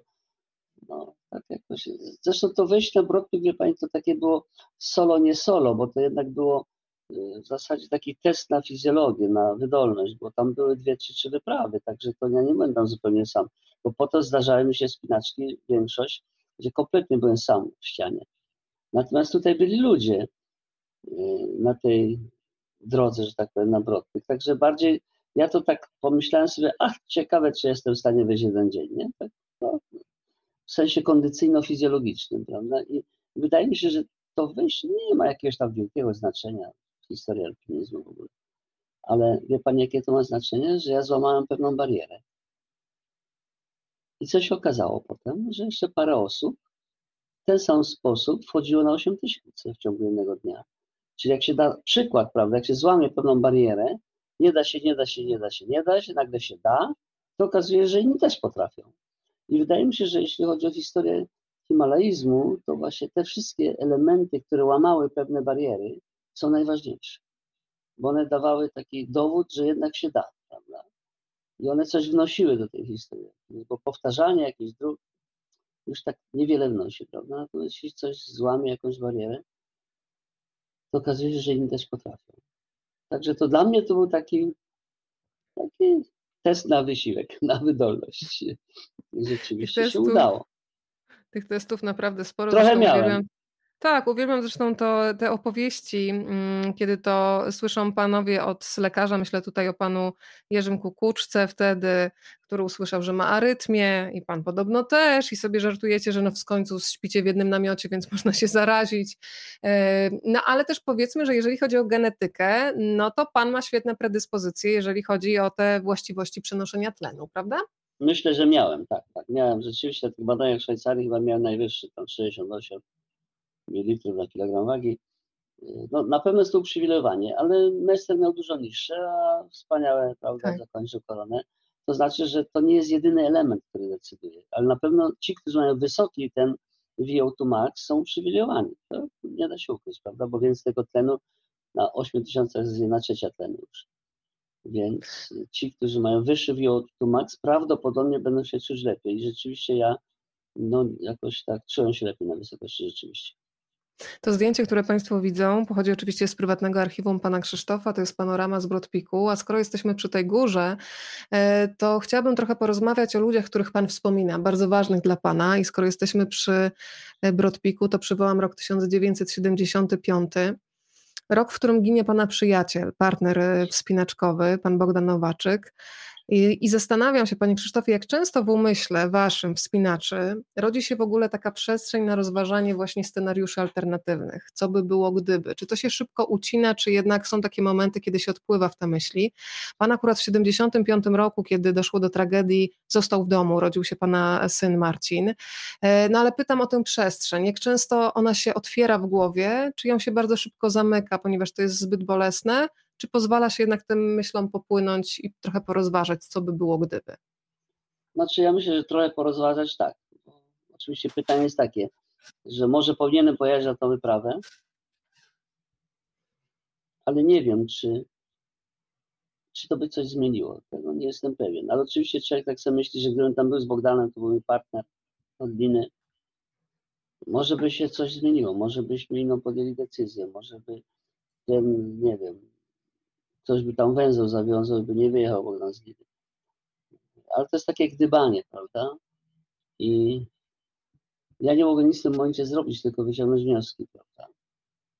No ale, ale tak było. No niestety tracimy czasem przyjaciół, ale proszę mi wierzyć, że nikt tam w góry nie idzie po to, żeby tracić życie. Bogdan miał też, miał niemowlę w domu, więc sądzę, że myślał też o tym, że wróci tak jak wszyscy. Większość współpracujących ludzi zawsze myśli, że wróci, bo ta wiara jest strasznie potrzebna. Bo gdybyśmy nie mieli tej wiary, to byśmy z domu nie wyjechali, prawda? Natomiast ona jest nie do końca uzasadniona czasem, bo są prawda, niebezpieczeństwa obiektywne, nie tylko subiektywne, zależne od nas, ale obiektywne. No i one mogłyby spowodować, że człowiek miałby wątpliwości, ale ponieważ mamy tą wielką wiarę, że zawsze, ja zawsze myślę, w ogóle nie dopuszczałem. I myślę, że wielu moich przyjaciół nigdy nie dopuszczało takiej myśli, że mogą nie wrócić. To jest strasznie ważne. Ta wiara, zresztą, proszę Pani, wiara są ważne wszędzie, w każdym życiu, w każdej rodzaju działalności. Wiara w siebie. To jest coś, tą wiarę trzeba budować, prawda?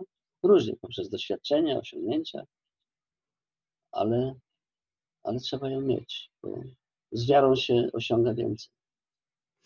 E, ja przypomnę, że pod Brodpikiem wtedy w, podczas tej wyprawy zginął pan Bogdan Nowaczek, ale także pan Andrzej Sikorski, pan Marek e, Kęsicki.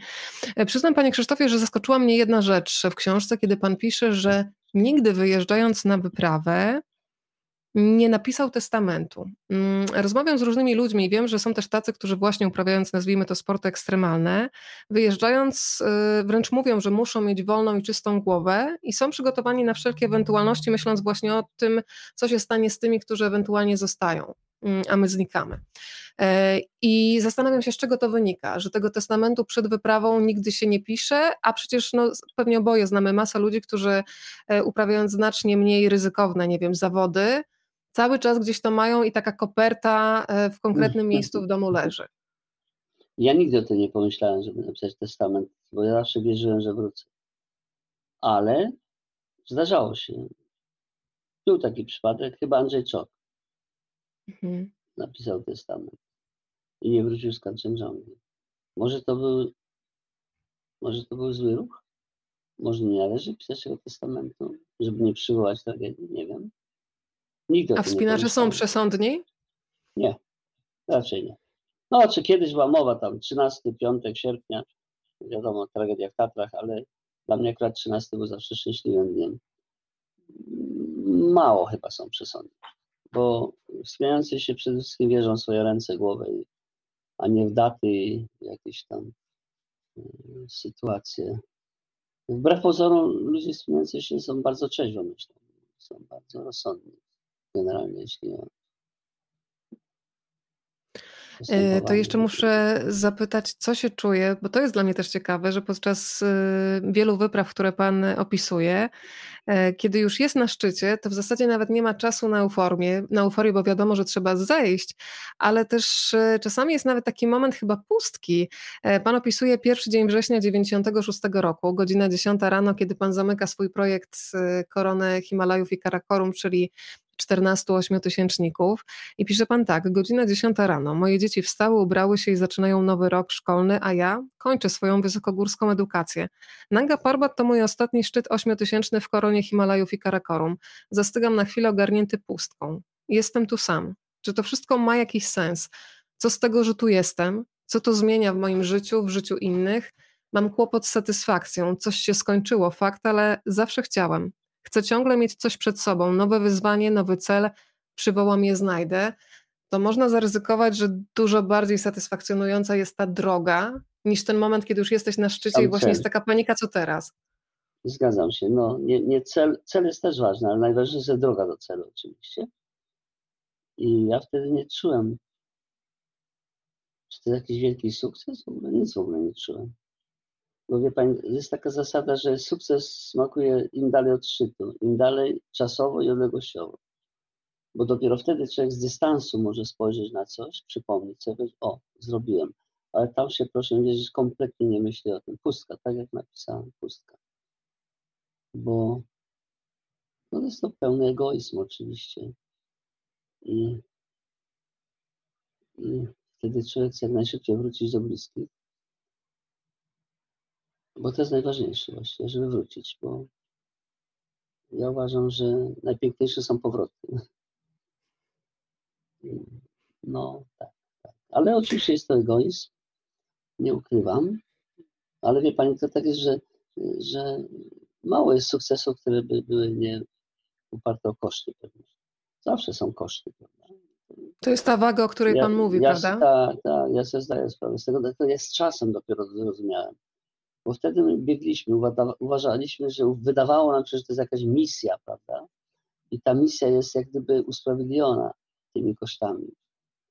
Myślę, że tak nie było do końca, ale tak myśleliśmy. Natomiast dzisiaj, patrząc na to z dystansu, to wiem, że, że to były koszty. Tylko wie Pani, z dystansu można też spojrzeć na to w inny sposób. Że mimo tych kosztów dzieci są szczęśliwe, mają rodziny, wszystko się dobrze skończyło, prawda? No, mogło być różnie, prawda? ale wtedy nie zakładaliśmy takiego scenariusza, że może być źle. I po fakcie z dystansu można powiedzieć, ok, no, były koszty, ale wszystko się dobrze skończyło. To, to ja muszę zapytać no, jeszcze o tę książkę. Egoizm w czystej postaci. No. To ja muszę zapytać o książkę, do której wróciłam, przygotowując się do dzisiejszego spotkania. Krzysztof Wielicki, e, Piekło mnie nie chciało, czyli mm, pana historia opisana przez Darka Kortka i Marcina Pietraszewskiego. I tam jest taki moment bardzo poruszający, przyznaję, i zastanawiam, jak panu się go czytało, kiedy na przykład pana syn Marcin mówi o tym, że mm, no sam się zastanawia, czy osoby, które uprawiają sporty ekstremalne, powinny się decydować na dzieci. Córka Marta mówi coś takiego bardzo przejmującego, że no, słyszała jako mała dziewczynka, że pan musi jechać, a jako dorosła kobieta zrozumiała, że to jednak był wybór i to było bolesne. Pan też teraz mówi o tym w jasny sposób, że no, zdaje się, człowiek sobie zdaje czasem sprawę po fakcie właśnie z tej wagi, że no, każda decyzja ma swoje konsekwencje i zastanawiam się, czym też dla Pana była ta lektura, kiedy się spojrzy na siebie tak trochę z boku właśnie, trochę no, i oczami też bliskich, ale też no, gdzieś dziennikarzy, którzy piszą o tych momentach takich budujących, ale też trudnych, bo każdy z nas się składa z wszystkiego po trochu. No ja myślę, że nasze, moje dzieci to no, tak powiem odczuły tą moją nieobecność. To nie da się ukryć. Często kiedy rozmawiamy o różnych sprawach, to tam dzieci żartują, mówią, a gdzie ty byłeś, jak trzeba było z nami rozmawiać o pewnych rzeczach w życiu, prawda? No nie mhm. było mnie niestety, także no, to jest, to są koszty oczywiście, ale mam tak kochane dzieci. Może one po czasie zrozumiały, że jednak ojciec miał pewną pasję, z której się nie mógł wyzwolić i że ona była dla niego strasznie ważna, bo można sobie zadać pytanie, jakim byłbym ojcem, gdybym nie miał tej pasji nie wiadomo, jakim, jakim był ojcem, prawda? To, do dzisiaj mam świetne relacje z dziećmi. Pięknie Pan może powiedział. Wybaczy, może mi wybaczyły, mimo że otrzymałem kiedyś od Marty taki bardzo głęboki, poruszający list. Mam go do dzisiaj, go trzymam. Ale córka do mnie po każdym telefonie na końcu mówi kocham cię. Mimo tego, że 不选。Panie Krzysztofie, no to jest piękne. Ja już zaczynam mieć oczy w tak zwanym mokrym miejscu, ale się zastanawiam, bo pamiętam też taki fragment, powiedział Pan o tych listach. E, dziewczyny też Pana córki wspominały, że pisał Pan listy, a jeżeli chodzi o takie rozmowy, to może nie jest taki wylewny wprost. Ja to tak bardzo dobrze rozumiem, e, mój tato też mam świadomość, że mnie bardzo kocha, ale żeby był taki wylewny cały czas, to, to może nie. Natomiast jesteśmy bardzo blisko, ja wiem, że murem za mną stoi, więc zastanawiam się, czy Krzysztof Wielicki jest wylewny teraz, po latach? Czy pan też, e, czy to pada zawsze kocham cię właśnie ze strony e, dziewczyn, e, Marcina, czy, czy zdarza się, że nagle tutaj dzwoni Krzysztof Wielicki i mówi cześć Marta, dzwonię, żeby ci powiedzieć, że cię kocham? Nie, ja właśnie jakoś tak nigdy nie mówię, bo ja, wie pani, rzecz polega tym, że ja jestem takim prostym człowiekiem. I dla mnie, dla mnie miłość to, dla mnie miłość to coś, to nie to, co się mówi, a to, co się robi dla kogoś. Mhm. Ja przestrzeny, przestrzeny postrzegam miłość, prawda? Czyli jestem zawsze dla nich do dyspozycji, będę im pomagał, robię wszystko dla nich, bo no takim jestem topornym trochę, bo Słowa to są słowa, prawda? Tak. Ale ja z chęcią przyjmuję takie słowa od mojej córki, prawda? Oczywiście. Ale oczywiście ja odpowiadam Marcie, tak, tak, ja cię też oczywiście kocham, ale na inny sposób trochę, prawda? No, bo no, ja taki, taki jestem, no, prostak, mhm. że, że ja uważam, że miłość to jest to, co ja robię dla kogoś, a nie to, co mówię. I ja pamiętam też takie zdanie, które Pan powiedział w rozmowie z Martyną Wojciechowską w jej podcaście Dalej, że za w zasadzie minutę trzymania swojego syna za rękę, kiedy zasypia, oddałby Pan Everest i zastanawiam się teraz, sprawdzam, Ile takich kuszących propozycji pan faktycznie odrzucił już w momencie, kiedy po raz czwarty został ojcem i ta szala coraz mocniej e, zaczęła się pojawiać w głowie, że jest cena za każdy wybór? Były takie kuszące propozycje, kiedy no, wszystko aż się rwało w człowieku, żeby znowu się sprawdzić, ale jednak głos rozsądku, głos ojca powiedział: Zostajesz. Tak, tak. w końcu pojawił się hamulec. Tak? Ten hamulec, który nie mieliśmy w latach naszej świetności, złotej dekady. Wtedy nie widzieliśmy hamulca, bo wiedzieliśmy, mamy jakąś misję, koszty się nie liczyły albo nie zwracaliśmy na to uwagi. Ale Natomiast z czego pan zrezygnował ale, tak pani, konkretnie? Ale, ja, ja, ja, pani powiem, to jest taka rzecz polega, że ten hamulec łatwiej jest odnaleźć wtedy, kiedy się jest człowiekiem no, w jakiś sposób spełnionym. Bo jeśli człowiek jest w jakiś sposób spełniony, to już może rozważać, że są szalki, że jest waga, bo wtedy człowiek zadaje takie pytanie. Czy jeśli pojadę gdzieś na południową lotce, zaryzykuję i mogę nie wrócić, albo w ogóle, czy jeśli zdobędę nawet, czy to, czy to jest coś wielkiego, co wniesie do mojego życia, do mojej kariery? No może nie troszeczkę, prawda? A jak wiele mogę stracić, jeśli nie wrócę? Jak może wiele stracić mój syn? Prawda? I, i wtedy człowiek tak zaczyna myśleć, czy, czy, czy, to warto, ale ten hamulec się pojawia później. Tylko ja uważam, że ten hamulec jest w moim przypadku był łatwiejszy, dlatego że y, syn w późnym wieku właśnie jest jedną z takich przyczyn, prawda, że człowiek widzi hamulec. Wcześniej tego hamulca nie widziałem i myślę sobie, że tu obie strony by straciły, i mój syn, i ja. Bo tak jak mówię, Ale gdyby, i bo jeśli jest pani na początku kariery, no to można powiedzieć, no nie, jeszcze muszę to zrobić, muszę to zrobić, ale jeśli człowiek już się czuje w pewnym sensie, ja nie mówię, że jestem do końca spełniony, ale no jakoś tam, umówmy się, coś zrobiłem, jestem bardziej spełniony i wtedy tak sobie myślę, oczywiście sobie myśleć, zaraz, czy jeszcze ja mam, mam coś zrobić, ryzykować, a może już nie. Coś już zrobiłem w życiu, prawda, ten pocket mam tam zapełniony, to może jednak nie ryzykować, może jednak ważniejszy jest syn, żeby być z nim, no nie wiem, żyć z nim, prawda? I, no, Ale ja nie odpuszczam tego pytania, panie, Krzysztof, panie Krzysztofie, nie mogę odpuścić tego pytania, bo już ustaliliśmy, że jest odpuszczenie, ale chciałabym sobie wyobrazić, co pana kusiło, co zostało faktycznie odpuszczone. O konkrety proszę. Czyli jakaś wyprawa, która już była bardzo blisko, a jednak... No nie, oczywiście miałem parę planów, bo chciałem jeszcze zimą wjeżdżać, jeszcze chciałem na południową lotce wrócić, ale pomyślałem, że nie, że góry będą w moim życiu cały czas ważne i będę wyjeżdżał, ale już nie po to, żeby pisać historię, bo uważałem, że tą historię to myśmy już napisali. Nie tylko ja, oczywiście, jestem tylko elementem tego pokolenia. To proszę mi wierzyć, to jest kilkadziesiąt osób z mojego pokolenia, które pisało tą. Ja jestem tam malutkim tylko elementem tego pokolenia. Oni napisali historię. I teraz pomyślałem sobie, żeby ryzykować jeszcze, już ta historia została napisana, to już nie musimy mierzyć się tak wysoko. Mierzymy się trochę niżej, ale mierzymy się na takim poziomie, żeby dawało nam satysfakcję. Prawda? Stąd był ten mój pomysł tych eksploracji na 6 tysiącach. To jest coś niesamowitego, wyjazd z przyjaciółmi z klubu, z mojego pokolenia, nie wiem, siedzieć w bazie, śpiewać piosenki, wypić góralską herbatkę, porozmawiać, powspominać. To są takie elementy, które stały się dla mnie ważniejsze niż osiąganie sukcesu. Już teraz dla mnie sukces nie ma znaczenia. Raczej roz, rozumiem to jako fajny czas spędzony z przyjaciółmi, z ludźmi, których lubię, kocham i, i chcę z nimi być w górach. To teraz chciałam jeszcze przywołać pana kolegów. Y, bardzo lubię taką historię, kiedy pan opowiada o panu Zbyszku Terlikowskim. Który pewnego dnia, e, zaraz pan nas umiejscowi, gdzie to było, kiedy, podczas jakiej wyprawy, no podchodzi do pana, w zasadzie prawie łapie za szyję i mówi po, i tutaj państwu musiałabym wypikać, więc proszę sobie zwerbalizować takie czteroliterowe słowo, po mm, ci to, musisz tu zostać, jesteś bardziej potrzebny w bazie i pan jednak rezygnuje, co wiemy, że nie jest mm. częstym zachowaniem Krzysztofa Wielickiego. Ja pokażę państwu pana e, Zbyszka, uczestnika wielu wypraw w Himalaje, również tych zimowych. Co no, to była za sytuacja? Zbyszek był wspaniały, jest wspaniałym moim przyjacielem i myślę, że to jest taki dowód na to,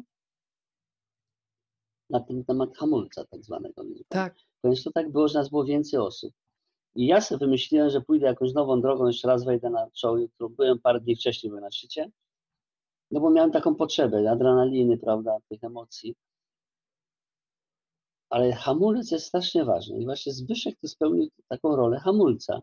Właśnie mhm. po chaci tam jeszcze iść, chłopie, byłeś na szczycie i oczywiście tutaj być może trochę ta atmosfera w mesie wieczoru, prawda, góralskiej herbatki spowodowała, że ja tak w końcu pomyślałem, że mówię, chłopie, może ty masz rację. Nie wiem, no i tak zamiast na szczyt poszedłem do namiotu. I właśnie chciałem, wtedy podziękowałem Zbyszkowi, bo być może no, no, rzeczywiście był mój trochę pomysł taki, no nie do końca e, dobry. Ale to właśnie to jest to, co chciałem powiedzieć, co Tomkowi Eli zabrakło. Hamulca, prawda? Bo tu hamulec zadziałał. Tak bo często ktoś z boku na to spojrzy trochę inaczej, bo widzi moje emocje i stara się ostudzić. Mówi, stary, stary, zastanów się.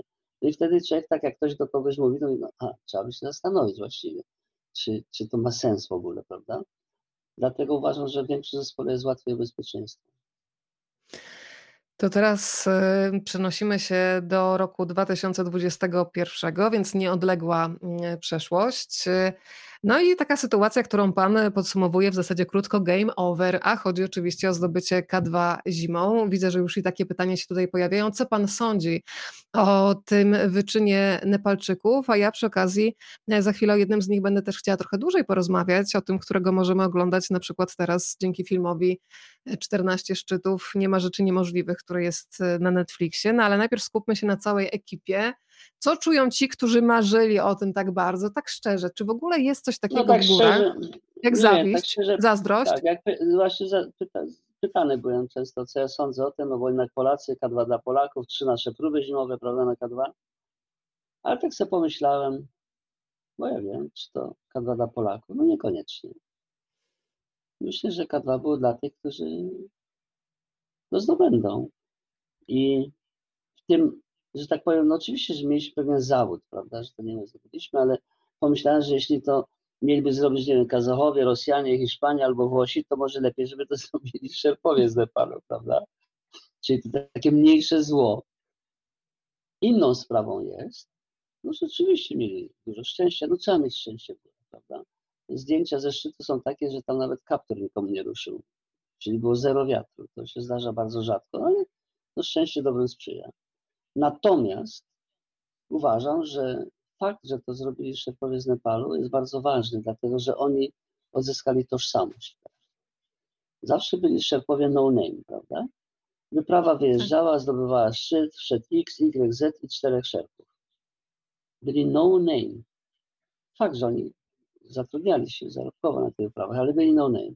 A tu po raz pierwszy szerpowie otóż mają swoje nazwiska teraz. Jest dziesięcioro, tak? dziesięciu którzy mają swoje nazwiska. I to mi się, to jest fajne, uważam, takie, że oni, oni taką, jak gdyby wpisali się w tą alpinistyczną społeczność naszą, bo wcześniej to oni nie wpisywali się w alpinistyczną społeczność, tylko no, byli zatrudnieni do pracy, prawda? A tutaj stali się ludźmi, którzy no, zapisali się w tej historii, prawda, alpinizmu. I to jest fajne. Ja, ja nie czuję zawodu z tego powodu.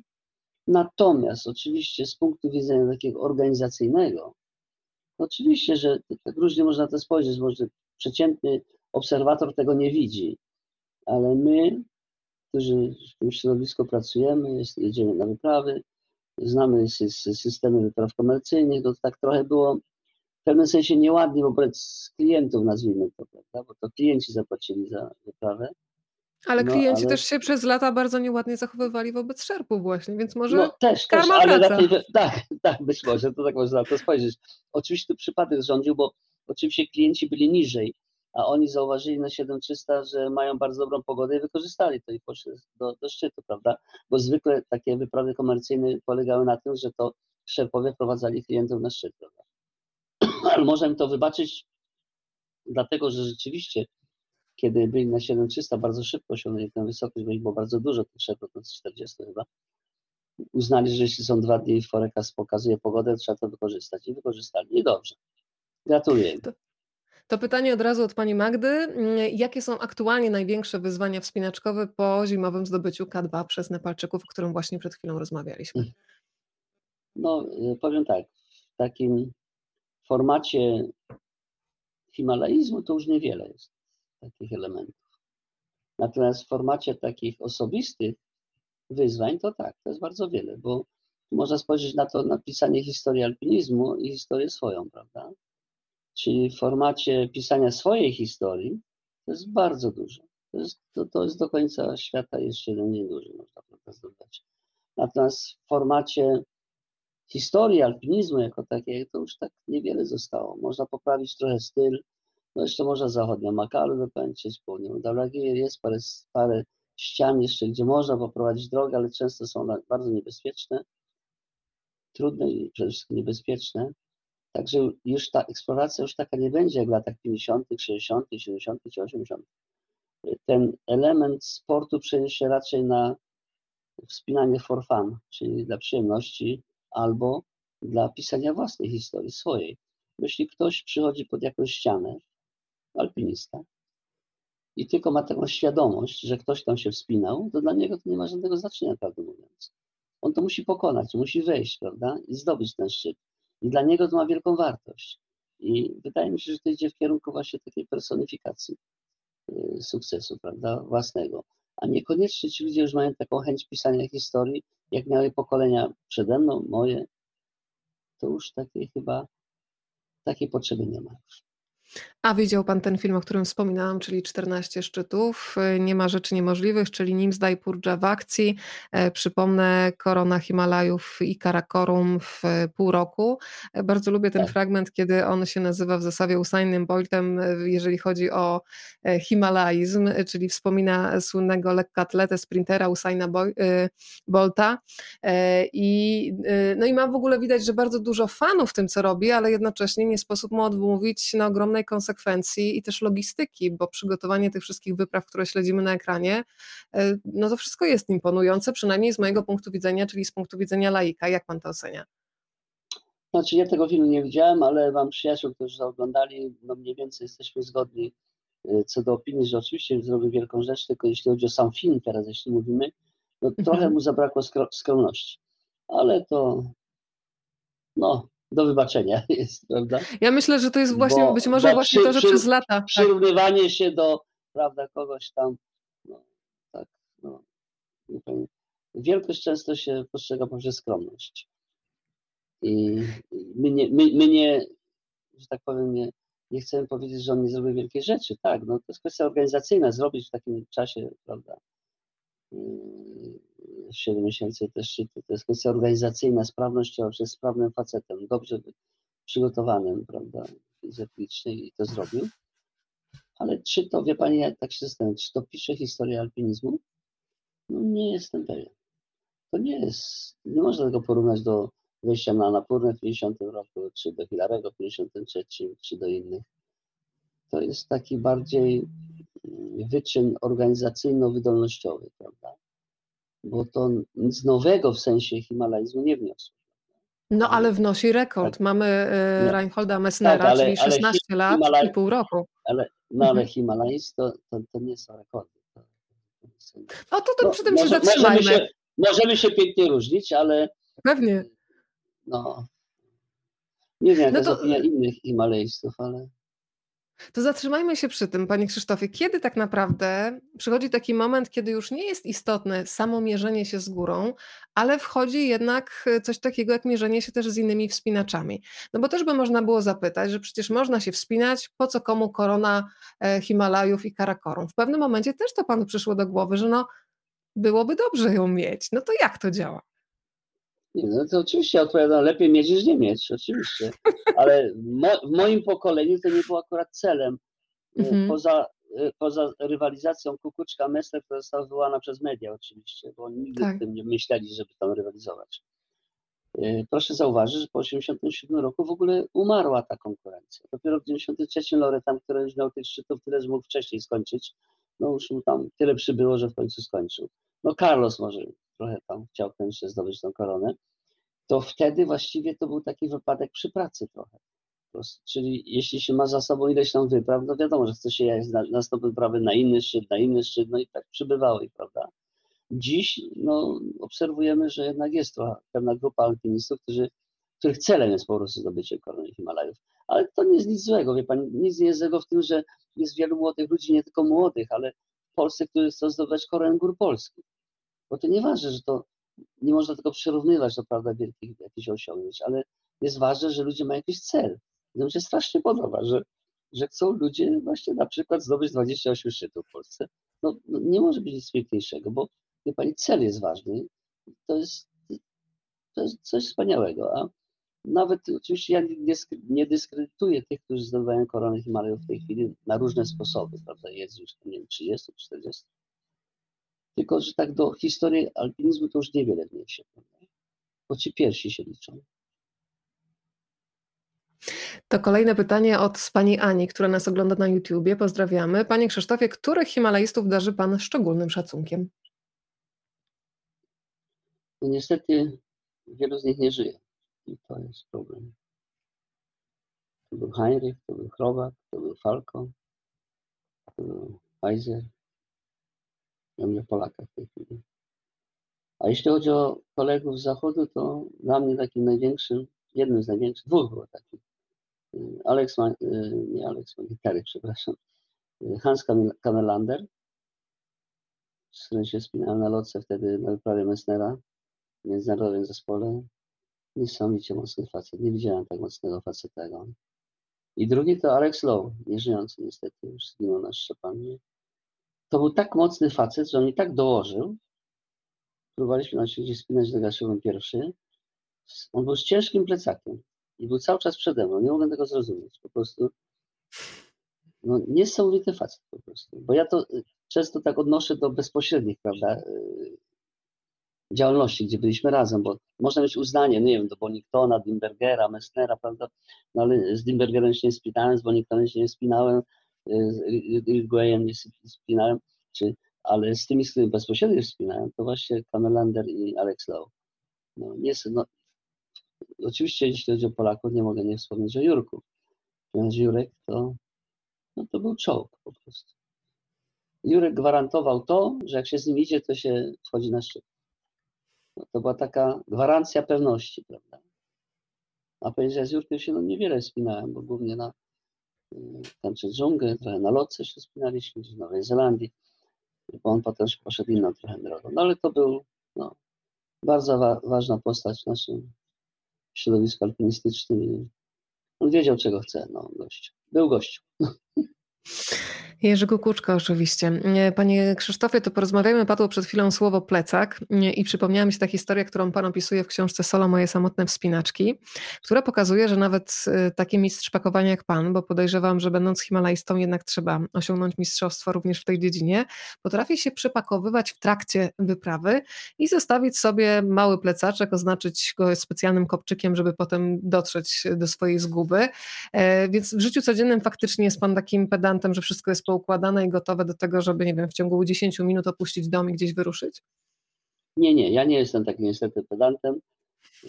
Znam jednego takiego pedanta, co ma na, na nazwisko Piotr Pustelnik, mój przyjaciel, który miał wszystko poukładane, torebka w torebce, w torebce jeszcze druga torebka, wszystko. Ja raczej byłem bałaganiarzem w tym względzie. I pod jednym względem to muszę powiedzieć, że zawsze myślałem o tym, żeby jak najwięcej żywności włożyć do, Nie, przepraszam, to inaczej. Ja zawsze myślałem, że był jak najlżejszy plecak. A Jurek Kukuczka zawsze sobie musiał dołożyć jeszcze ze dwie, trzy golonki albo dwie, trzy konserwy, bo Jurek lubiał zjeść. I co, on, co ja wyrzuciłem, to on zabierał. To tak różnie bywało, ale ja nie, ja jestem byłem bałaganiarzem w tym, bo no niestety to wynikało też może z moich y, no, fizjologii mojej, bo mam taki organizm, że mogę, no nie wiem, działać dzień, dwa bez zasilania. Ja uważałem, że nie jest potrzebne nic, prawda, że dam radę. Zdarzało mi się być dwa, trzy dni bez, bez żywności i miałem w miarę dobrą wydolność. No to, to jest genetyka, prawda? Ale Jurek na przykład nie. Jurek lubił sobie zawsze tam coś mieć jeszcze w zapasie, nagle wyciągnąć jakąś konserwę, prawda? A ja nie. Ja tu byłem bałaganiarzem i to nie jest dobry, yy, dobry przykład, bo należy być takim jak Piotr Pustelnik. Ja jestem w teamie bałaganiarzy, możemy taką wirtualną piątkę teraz e, przebić i tutaj mówię to głośno i wyraźnie, żeby mój mąż usłyszał, jak to jest takie hasło, wolę chyba e, piekło, e, wolę chaos niż piekło porządku, więc mam nadzieję, że, że tą zasadą też się można kierować, ale skoro padło to słowo... Dobry. Chaos jest dobry. Chaos to jest po prostu czasami porządek tak. z zasadami, których nie do końca rozumieją inni, prawda? Też tak można tak. powiedzieć.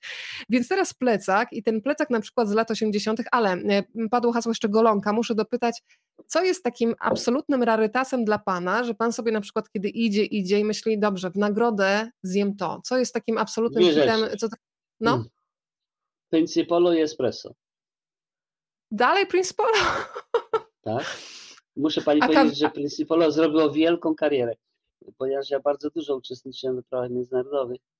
Jak koledzy z Europy zobaczyli Principolo, to nie można było ich odgonić. Po prostu ja nie wiem, co w tym Principolo jest takiego wielkiego i myślę, że coś jest, bo ja też w górach na przykład, jeśli coś chciałem zjeść, prawda, z cukrem słodkiego, to Principolo. I oni też jakoś tak zauważyli. A druga taka była, myśmy kiedyś przywozili flaki. Wie pani, że westowcy nie wiedzieli, co to jest. Dopiero jak im powiedzieliśmy, że to są destinalis, to przestali jeść.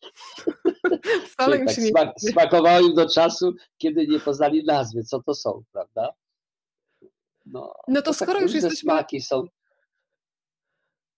Skoro już jesteśmy oczywiście kawałek kabanosa, to, to najlepsze. No ale skoro już jesteśmy już przy takich klimatach, to dzisiaj przyznaję, że jeszcze przed dzisiejszym spotkaniem e, słuchałam e, rozmowy z Leszkiem Cichym i z Panem e, i jeszcze osobno rozmowy z Leszkiem Cichym, który mnie kompletnie zaskoczył. Co panowie używali mm, w latach, co było w ogóle używane na przykład w latach 70. jeszcze, kiedy no coś takiego jak krem z filtrem UV to w ogóle to było coś z gatunku abstrakcji. Pamięta pan, co kupowaliście w aptece? Nie pamiętam, ale coś tam pewnie żeśmy kupowali. No to ja muszę powiedzieć. No to była maść. Tak? tak, i to była maść na hemoroidy. Za złotówkę. A możliwe, no ważne, żeby tam chroniło. A wie pani, myśmy byli tak wyposażeni nieciekawie, że to. Ja w ogóle nie przypominam sobie, żeśmy jakieś kremy używali w ogóle. Nie wiem, okulary, jakie. Ja miałem spawalnicze okulary zamiast lodowcowych. No ale okazuje że można też się wspinać. Myśmy no, ale przykładali to... wagi do sprzętu w ogóle. Tak, pan zawsze powtarza, że to się wspina e, człowiek. E, bardzo lubię taką wypowiedź, kiedy pan powiedział, że w zasadzie na ten zimowy Everest, przypomnę, pierwsze zimowe wejście w 80 roku z Leszkiem Cichym, panowie byli mniej więcej tak wyposażeni jak drużyna zuchów na wycieczkę w, w Bieszczady. Więc powiedzmy o tych pierwszych radościach, kiedy zaczyna się pojawiać profesjonalny sprzęt. Czy jest coś takiego, pana ulubiony gadżet, z którego teraz się można cieszyć, albo na przykład rzecz, która została stracona i której pan nie może odżałować do teraz? No straciłem niestety czekan z Everestu, bo mieliśmy takie czekany Manaslu się nazywały, to by ze Sztubaja, z takiej jeszcze epoksydową rączką. To taka była pamiątka dla mnie, ten Everest. Ja go zgubiłem na K2. Niestety zgubiłem ten czekan, bo strasznie było mi przykro, że... Bo to była jedyna taka pamiątka, jaką miałem z, powiedzmy z Everestu, czyli ten e, czekan K2, który w nagrodę otrzymaliśmy od Polskiego Związku Alpinizmu. Co prawda w pierwszej wersji kazali nam zwrócić te czekany bo to był sprzęt, prawda, Polskiego Związku Alpinizmu, ale potem w nagrodę, że zdobyliśmy, prawda, Mount Everest, to zarząd Polskiego Związku Alpinizmu postanowił nam darować, że nie musimy zwracać tych czekanów i miałem czekan, byłem taki szczęśliwy, że ten czekan, niestety go straciłem. Tak, tak to było, ale no z tym sprzętem, wie Pani, no myśmy oczywiście byli, patrzyliśmy na tych zachodnich, prawda, kolegów. Ja pamiętam, jak w 72 roku byłem pierwsza ze Francji w Alpach miałem 30 franków i tak myślałem, co tu kupić. Nie? I te, te 30, metrem nie jeździliśmy w Paryżu, bo mieliśmy dwa dni w Paryżu, bo nam było szkoda franków. To tak pomyślałem, mam te 30 franków, kupiłem taką, taki anoraczek, taką kurteczkę, prawda? Którą potem Zawada wdrożył w 80 roku, bo mieliśmy takie anoraczki, wie pani, takie, jak to Zawada był, takie skafanderki. Mówi, no to ja wam takie skafanderki załatwię. No mieliśmy takie żółte były i czerwone skafanderki. Mieliśmy dwa, dwa rodzaje. Ortalionowe, prawda, z ortalioną uszyte, bardzo fajne, bo nie przepuszczały ani wody, ani powietrza, niczego. I komu to przeszkadzało? Jeszcze w 82 w tych kurteczkach chodziliśmy. Buty były tragiczne, gdzieś uszyte w krosie czy wieśnie, gdzieś tam na południu. Raki kute jakieś na paskach ale tak jak mówię, to nie miało jakiegoś znaczenia. Myśmy wtedy jeszcze sprzętu zachodniego, no nie było takich możliwości generalnie, prawda? No później oczywiście w latach połowie lat 80. się poprawiła sytuacja, bo trochę nas Zachód zaczął doceniać. I już tam ten sprzęt było łatwiej nam załatwić, prawda, u producentów zachodnich. No, sprzęt jest ważny, tak jak mówię, poprawia komfort, ale nie wspina się. Niestety człowiek się wspina. No to teraz kolejne pytanie od Państwa. Pani Karolina pyta, jakie książki czyta Pan najchętniej w czasie wypraw w góry? Słyszałam, że czasami zdarzało się, że wspinacze bez ustalenia wrzucali te same tytuły i dopiero w bazie się okazywało, że macie no może i liczną bibliotekę, no ale ten sam tytuł. No niestety, właśnie to był błąd, taki błąd przed wyjazdem. Zamiast, że tak powiem, umówić się, kto jakie bierze książki, prawda? Tak różnie. No nie wiem, wszyscy mieli paragraf 22 albo e, Buchakowa, albo no, powtarzały się w każdym razie te, te, tematy i to tak. Ale też dużo graliśmy w szachy. Muszę powiedzieć, że w pierwszych latach 80. myśmy bardzo dużo grali w szachy. Więc turnieje były w bazie szachowe. To Kto był mistrzem szachowym? Pawłowski. O proszę. Pawłowski. Potem Falko był dobry, Leszek. Ja tam też się też myślę. A czasem też poker chodził w rachubę. Ale na pieniądze? Na, na, oczywiście. Czy, roz, ja. czy rozbierany? Nie, nie, nie rozbierany. Niestety raczej były to męskie wyprawy. Y, chociaż nie zawsze, ale nie proponowaliśmy to dziewczynom. Y, poker, poker był y, taki dziwny. Ja pamiętam w 1981 roku mieliśmy taki poker w Nowej Zelandii. Otóż pojechaliśmy tam z, z naszym klubowym, z Kokuczką, z Ryśkiem, z innymi kolegami z klubu turystyckiego w Katowicach do Nowej Zelandii na wspinanie. No wtedy to było 81 rok, było tuż przed stanem wojennym.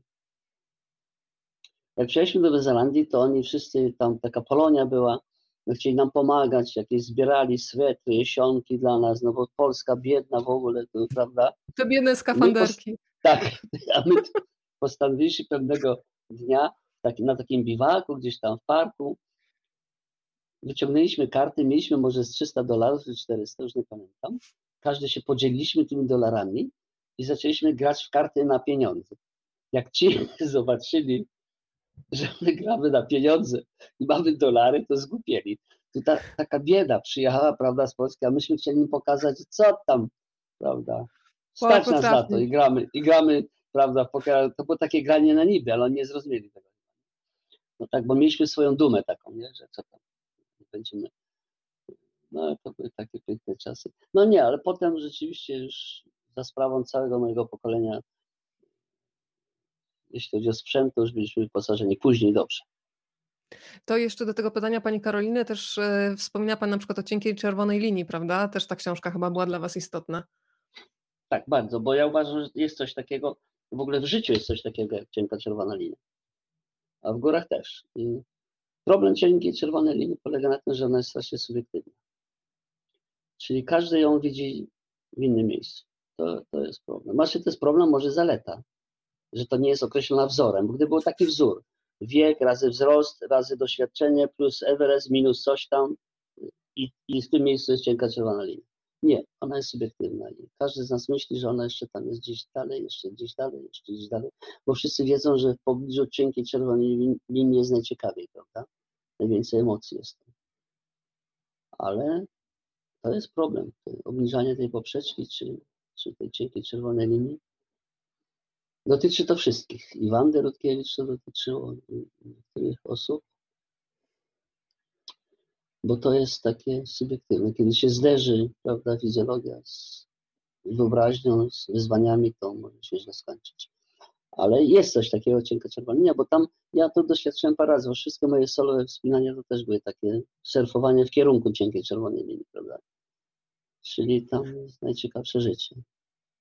No, pan mówi taki bardzo, bardzo ciekawą rzecz, że w zasadzie e, wspinać można się przez całe życie, ale trzeba obniżać poprzeczkę. I bardzo serio teraz pytam o to. Trzeba umieć, czy... trzeba umieć. No tak. właśnie. I czy to przychodzi łatwo? Bo jednak to też jest w pewien stopniu no, godzenie się z jakimś upływem czasu, z tym, że ciało już nie robi tak. wszystkiego, co my chcemy.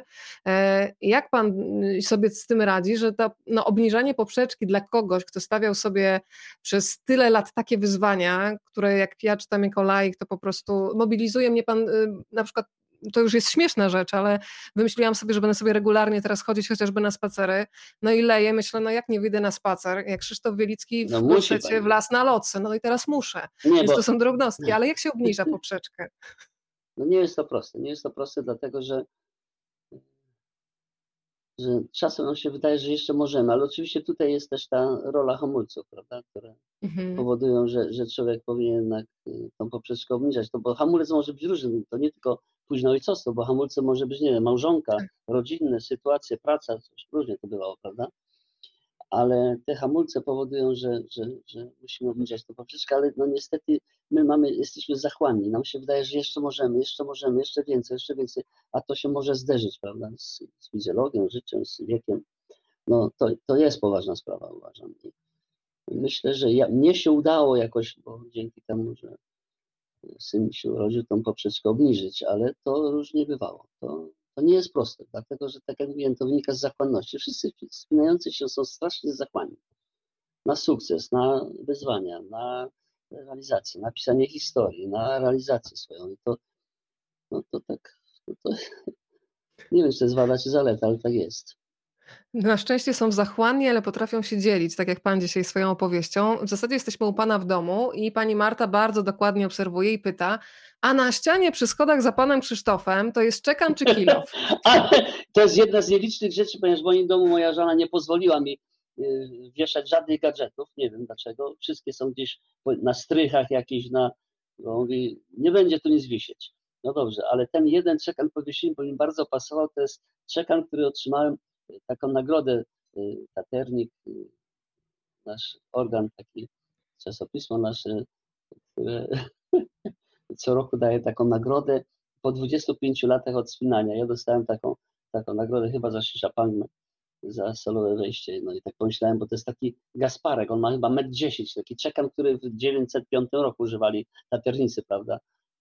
W Alpach i tak sobie pomyślałem, że on tu będzie pasował i dlatego go powiesiłem, ale no, takiego czekana się już nie używa oczywiście teraz. Skoro jesteśmy przy czekanach, to oczywiście powiem Państwu, że dzisiaj razem z nami laureat Złotego Czekana za całokształt działalności wspinaczkowej. Bardzo prestiżowe wyróżnienie. Rozmawialiśmy o tym, co się działo w bazie, że była gra w szachy, że był poker. Ustaliliśmy, że nierozbierany, ale sytuacje powiedzmy, że rozbierane się zdarzyły. Ubawił mnie pan bardzo, kiedy, ja myślę, że to oczywiście nie było zabawne, kiedy to się działo, ale z perspektywy czasu myślę, że możemy się z tego śmiać. Czyli kiedy zostaje pan podczas jednej z wypraw, no w samych gaciach i to naprawdę bardzo A, wysoko. Tak, Jak tak, do tak, tego doszło? Tak doszedłem. To znów jest to, no, to, to moja zachłanność, bo ja sobie tak wymyśliłem, była wyprawa dziesięcioosobowa, ja byłem kierunkiem wyprawy, ale tak znów miałem taką potrzebę tej adrenaliny i pomyślałem sobie, bo to był 91 rok, w 90 roku zrobiłem Daulagiri solo, solną ścianę, tak sobie pomyślałem, ach, jakby tak Boniktona zrobić teraz też solo, nie? Znaczy nie, może nie solo, bo to wyprawa, ale samotnie tak. I oczywiście miałem już jakieś kłopoty z, z żołądkiem, coś mnie tam bolało, wziąłem jakieś leki, i oczywiście doszedłem tylko do 7300 i nawet nie, czy do 6800 doszedłem i już wiedziałem, że już do szczytu nie dojdę. No i oczywiście w namiocie obok był Rysiek Pawłowski, a w drugim namiocie no i tak sobie siedzimy, gadamy przez ścianę namiotu, no bez sensu, prawda? Ja wyrył, to ja idę do ciebie. Dobra, to wziąłem tylko śpiwór. Poszedłem do Rysia, do namiotu, wszystko zostawiłem, wszystko. I oczywiście jak, jak dzieci się zachowaliśmy, czyli ja się zachowałem jak dziecko, no bo w nocy wiało, prawda?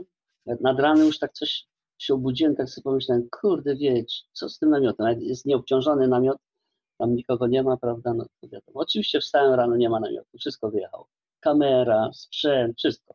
No i ja zostałem w kalesonach. Rysiu oczywiście się śmiał ze mnie bezczelnie, No ale wiedziałem, że nam sporatują. On oczywiście zjechał przez radio, tam za dwa dni chyba do mnie sprzęt dotarł. Moment, no tak, moment, czyli takie, dwa takie dni w tych kalesonach tylko? Tak, siedziałem sobie tam, nie, fajnie było. Nie, maszynkę sobie gotowałem i myślałem sobie, jakim jestem idiotą, prawda. Na ilu tysiącach to było? Na 6900 chyba. No to tak jest bywa, no, czy, ale wie pani, nikt nie popełnia, nie ma ludzi, którzy nie popełniają błędów. My też. Trzeba się uczyć na błędach, prawda? To rzecz polega na tym, żeby wyciągać wnioski. Dlatego ja uważam, że na przykład niektórzy twierdzą, że jakąś tam porażkę ponieśli. Ale nie ma stary żadnych porażek. Jest jedna porażka. Wie pani jaka? Śmierć jest porażką. Śmierć. Mhm. A wszystko inne to są nowe doświadczenia. I człowiek z tych nowych doświadczeń powinien wyciągać wnioski. I tak, jak człowiek mu się coś nie powiedział, nie, nowe doświadczenie mam tylko, prawda? Bo no, wyciąganie wniosków z doświadczeń jest kreatywne, prawda? Bo człowiek mówi, o, już, już nigdy tak nie zrobiłem, żebym zostawił pusty namiot, prawda, bez tego. Bo należy namiot położyć, położyć go, przykryć lodem, żeby go nie wydało. No ale to człowiek się uczy tak jak z odmrożeniami. Jak się człowiek raz odmrozi, pierwszy raz, drugi, to potem już za trzecim razem, o, już nie. Teraz już się nie odmroży, już muszę uważać. Nie? W życiu też, jak po paluszkach się dostanie czasem, po łapkach, człowiek tak. Oczywiście dobrze, kiedy one są takie, no, doświadczenia tragiczne, prawda? A jakieś tylko noszące coś do naszego życia, uczące nas. Krzysztof Wielicki dzisiaj u Państwa w domu. Powiedział Pan przed chwilą, że żona nie pozwala wieszać tutaj pamiątek górskich. Ja muszę Państwu powiedzieć, że zobaczyłam wczoraj film Grzegorza Lipca To Be, gdzie zobaczą Państwa Krzysztofa Wielickiego, już to Panu powiedziałam, więc powtórzę, udomowionego, o nawet mi się teraz udało wymówić, bo kiedy rozmawialiśmy prywatnie miałam problem z artykulacją e, i muszę Państwu powiedzieć, że ja nie sądziłam, nie miałam w ogóle pojęcia, że na przykład Krzysztof Wielicki jest hurtowym producentem soku z kwiatów E, czarnego bzu. Powiedzmy jeszcze przynajmniej o kilku takich nie sprawach, tylko. o których nie tylko, no to powiedzmy, co jeszcze produkuje Krzysztof Wszystko. Wieliński. Ja produkuję przeciery pomidorowe, nalewki oczywiście produkuję, e, sałatki z cukinii, produkuję, e, co ja tam jeszcze produkuję, dal produkuję, czyli taki soczewice do dalbatu, bo to takie wschodnie danie, prawda? Dal i bat to jest soczewica i ryż. Tam cały sud to przez 365 dni jedzą dalbat, robię wszystkie pesto, z wszystkich możliwych zielonych, jeszcze tylko z trawy nie zrobiłem, ale z wszystkich rukoli, szpinaku, z, nie wiem, z marchewki, z, z wszystkich możliwych zielonych rzeczy. Ze szpinaku mówiłem, tak, czego z rukoli, szpinak, yy, bazylia. Ale od kiedy pan się tym zajmuje? Czy między wyprawami wtedy w latach Bo mam dużo czasu. Nie, nie, nie, nie, dopiero, Ale... nie, nie, dopiero teraz. Dopiero Teraz mam dosyć dużo czasu, często, bo mieszkam teraz na wsi, często dużo, część spędzam większość czasu na wsi, żona bardziej w mieście, a ja na wsi. No więc tak sobie, poza tym wie Pani co, coś takiego, to człowiek z, z czasem ma coś takiego, że mm, może to jest nieładnie, że się będę chwalił, ale lubię, lubię robić coś dla kogoś, nie wiem. Niesamowito mi sprawia przyjemność, jak zrobię, nie wiem, 20 słoików i mogę z kimś się tym podzielić. Przyznam się, że niektórych to ja nawet nie jem tylko robię to, żeby, żeby mieć taką, taką możliwość, no bo co można komuś dać? Ale taką jakąś przetwór, przetwory, to, to tak miło. I robię. No jeszcze dzisiaj robiłem soczewicową zupę, wczoraj robiłem dal, dzieciom rozdaję. Lubię. Aż by się chciało zapisać teraz na stołówkę u Krzysztofa Wielickiego i wykupić abonament na stołę. E, a Zapraszam. swoją drogą film, Film To Be będą Państwo mogli zobaczyć w Warszawie w kinie Luna 24 stycznia o godzinie 19 i spotkać się z panem Krzysztofem Wielickim na żywo, więc już teraz Państwu polecam. Pojawiło się pytanie od pani Ewy w całej pana karierze. Najtrudniejszy moment. Pójść do Celiny Kukuczki i poinformować o śmierci. Znaczy ja nic nie powiedziałem. Celina byłem z prezesem, z Januszem. Spojrzała na nas i wiedziała, co chodzi.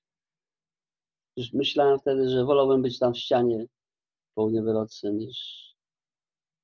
No, taki był obowiązek klubowy kiedyś, że najbliższe osoby informowały o śmierci.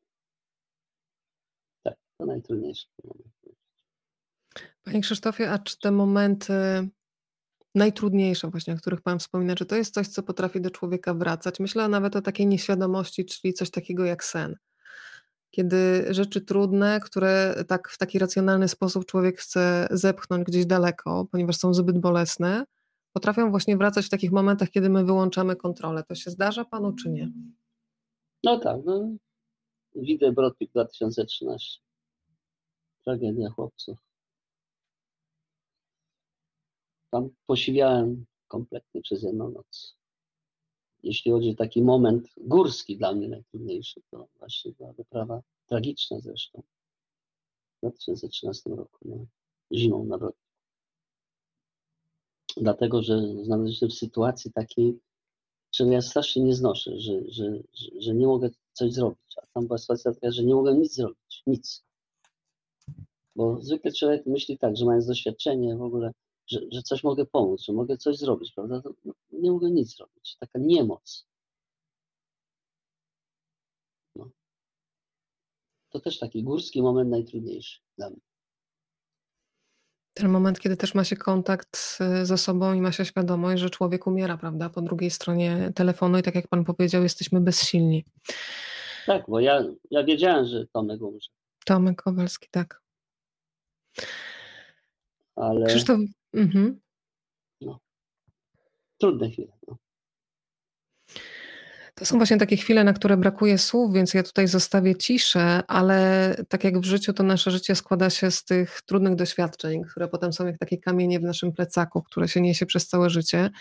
A jednocześnie, żeby człowiek miał siłę od nowa zaczynać dzień, no to też pojawiają się w tym naszym życiu najpiękniejsze momenty. I o te najpiękniejsze momenty też Państwo pytają. Pani Małgosia tutaj pyta o wspinaczkę, górę, która przyniosła Panu najpiękniejsze emocje i też prośbę o konkretyzację. Z czego te piękne emocje wynikały, bo tak jak Pan powiedział, już nie zawsze to musi być ten moment, kiedy się stoi na szczycie, prawda? Tak. Znaczy z pewnością Nanga Parbat było takim ważnym elementem, ale myślę też, że K2. Dlatego, że K2 próbowałem wielokrotnie zdobywać w 1996 roku. Udało nam się wejść wieczorem, w nocy z dwójką Włochów.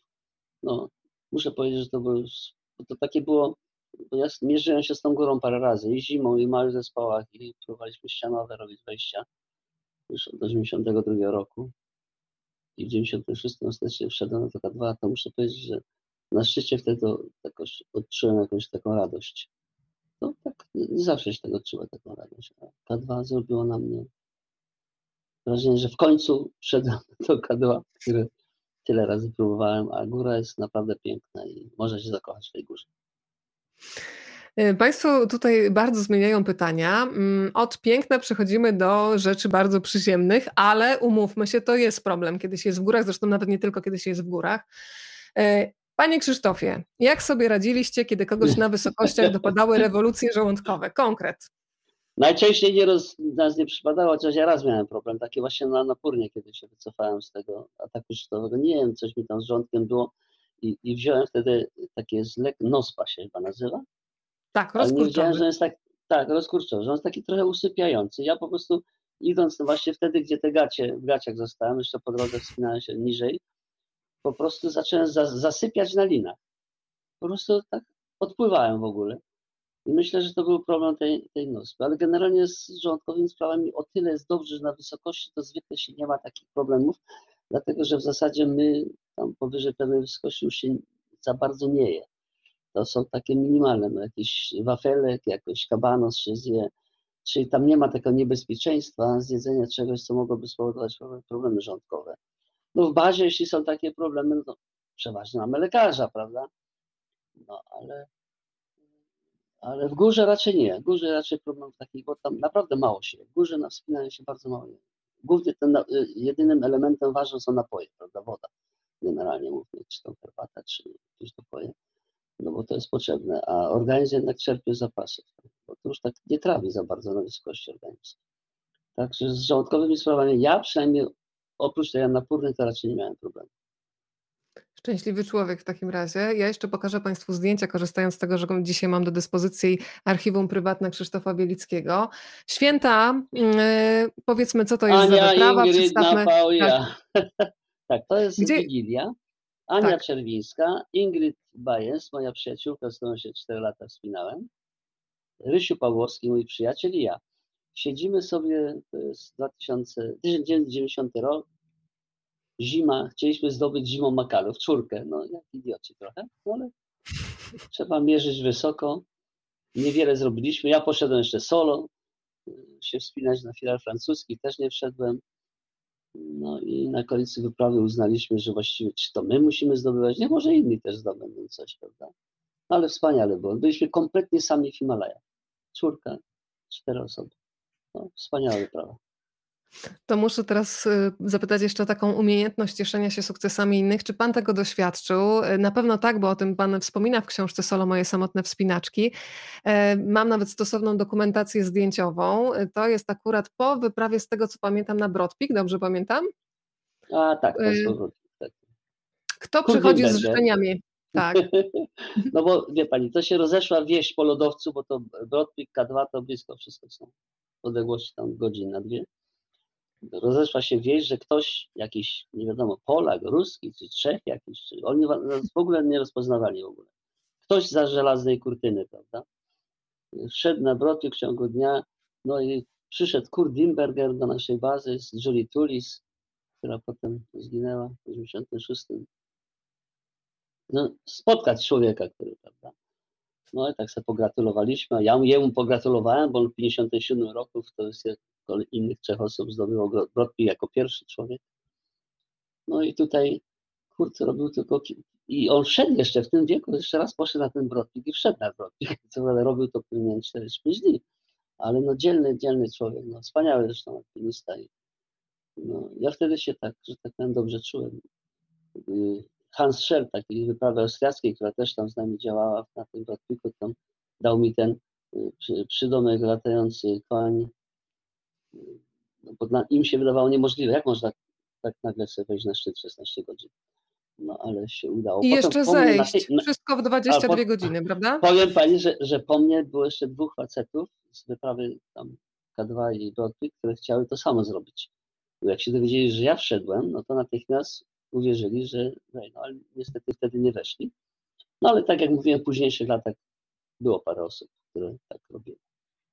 A mm, pamięta Pan taki telefon, mail, list y, z takimi gratulacjami, e, które spowodowały, że zrobiło się Panu tak najcieplej na sercu, że nawet Pan nie miał pojęcia, że ktoś Panu kibicuje, ktoś dla Pana na przykład ważny, na przykład nie ze środowiska górskiego.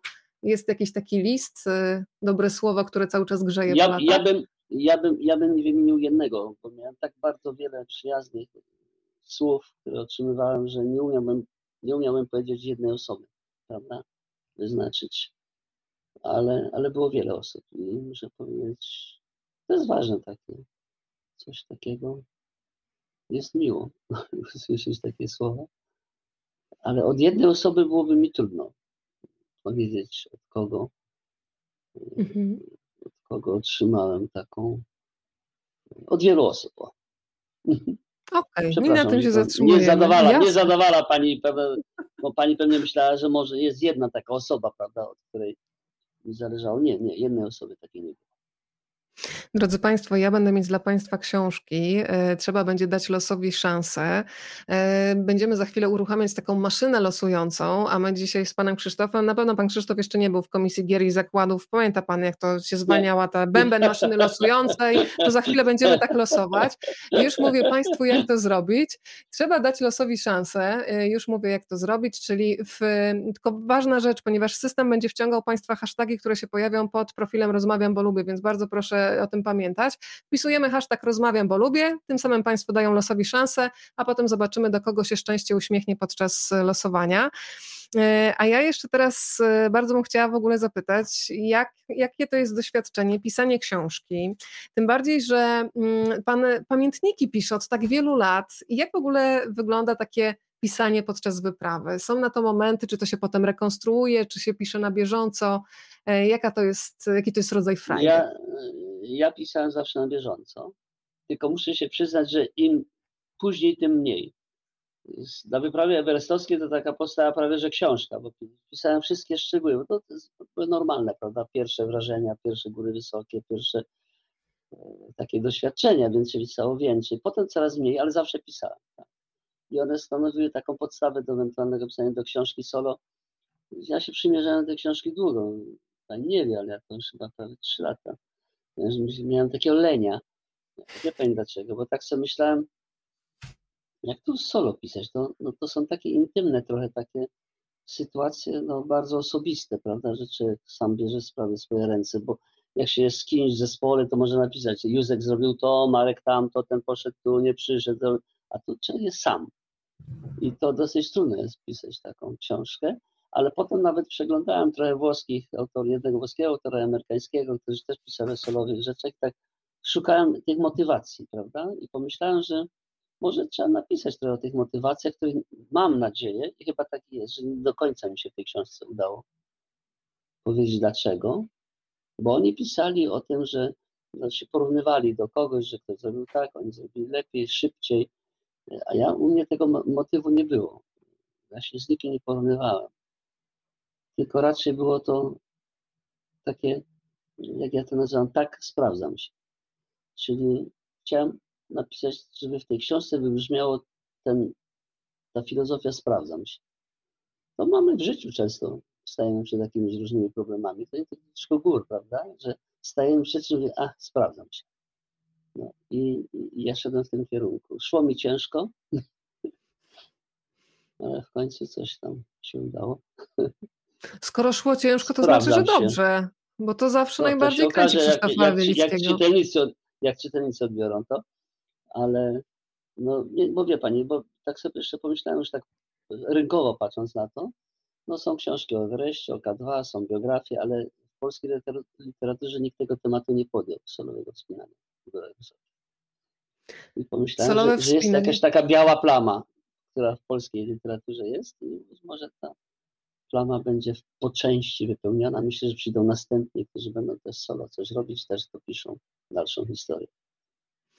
Y, solowe wyprawy, ale też opowieść o emocjach, bo od razu powiem Państwu, że kolejne rozdziały książki Solo Moje samotne wspinaczki otwierają takie słowa jak na przykład nadzieja, e, kalkulacja, pokora, zuchwałość, brawura, ulga, nirwana, wyzwanie, pewność, e, niepokój czy stres i w zasadzie podąża, podążamy e, śladami tych emocji, co jest tutaj bardzo istotne.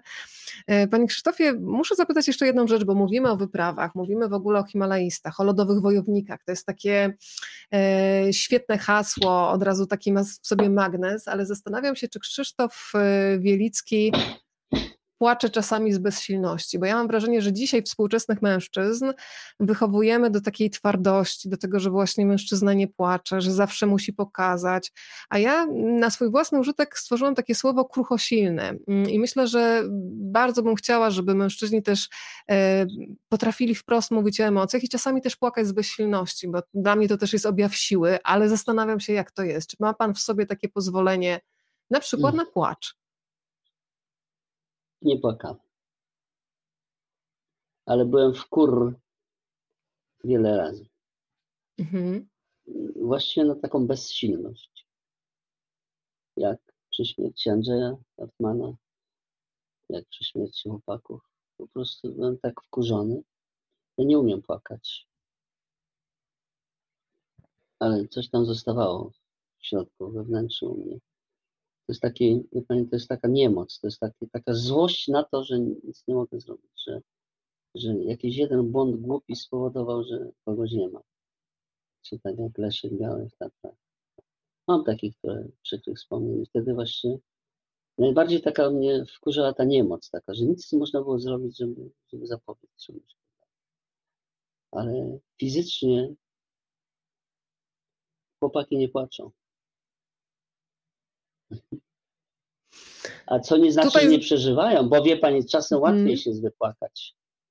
No bo właśnie ja mówię, bo ja myślę, że to jest bardzo właśnie trudne, że to jest taki gorset, który się bo, bo, trochę na własne tak, życzenie robi pancerz, ale to jest strasznie trudne, bo to się wszystko wie, tam e, wybucha. Płacz daje ulgę, a jeśli to się w sobie gdzieś tam no to jest trudniej bez płaczu. Myślę, że to też jest tak, że faktycznie yy, może to też jest kwestia właśnie pokolenia, że przez lata, myślę, że to dopiero teraz jest ten moment, kiedy chłopcom się pozwala. O, to kolejne pytanie. Teraz się chłopcom Czy... pozwala. No właśnie, ale tak, ale zastanawiam się, jak pan wychowuje ale na przykład Krzysztofa, junior, Krzysztofa Juniora, właśnie, bo ja uważam, że to jest bardzo dobre nauczenie yy, możliwości wyrzucenia z siebie emocji, bo to jest zdrowe. No. Y, ten pancerz jest dla mnie czymś chorym i bardzo takim osaczającym wręcz. Więc pan pozwala swojemu synowi? Wy w ogóle rozmawiacie o dokonaniach? E, czy on rozmawia z panem o dokonaniach no nie, nie? nie? Nie, bo kiedyś teraz y, był teraz gdzieś na nartach u Piotra Hercoga, tam on ma też syna i mówi, że ten syn Max jest taki dumny z taty. Ja mówię, a ty nie jesteś dumny z tatą? Oczywiście, że jestem dumny. No był najbardziej dumny, jak byliśmy w Oviedo na, otrzymałem nagrodę księżnej Asturii kiedy był król Filip, prawda, z królem sobie zrobił zdjęcie, to, to było widać, że on był taki dumny, nie? Że oto on, mój syn, robi sobie zdjęcie z królem, prawda? Czyli, ale powiem pani jedną rzecz, on nie epatuje. Na co dzień by pani tego nie zobaczyła. On to być może siedzi mi gdzieś, prawda? On wie o tym, ale nie epatuje. Nie wiem dlaczego, może dlatego, że on sobie, może wybrał inną drogę, to piłka, tenis, coś.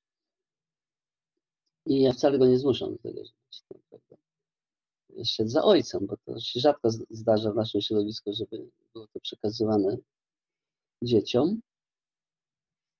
Ale myślę, że tak, tak w duchu to, to on, on, tak mówię, nie epatuje tym, ale w duchu to myślę, że on dobrze wie, o co chodzi.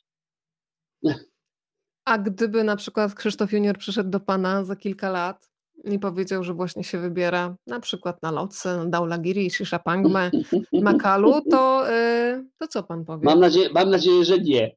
Ale gdyby przyszedł, to oczywiście tak jak w wypadku mojej małżonki, no będę się starał znaleźć jakieś rozwiązanie, prawda, żeby pomóc, żeby podzielić się doświadczeniem. Żeby pomóc, czy żeby zastopować, szczerze? Szukać no, rozwiązań.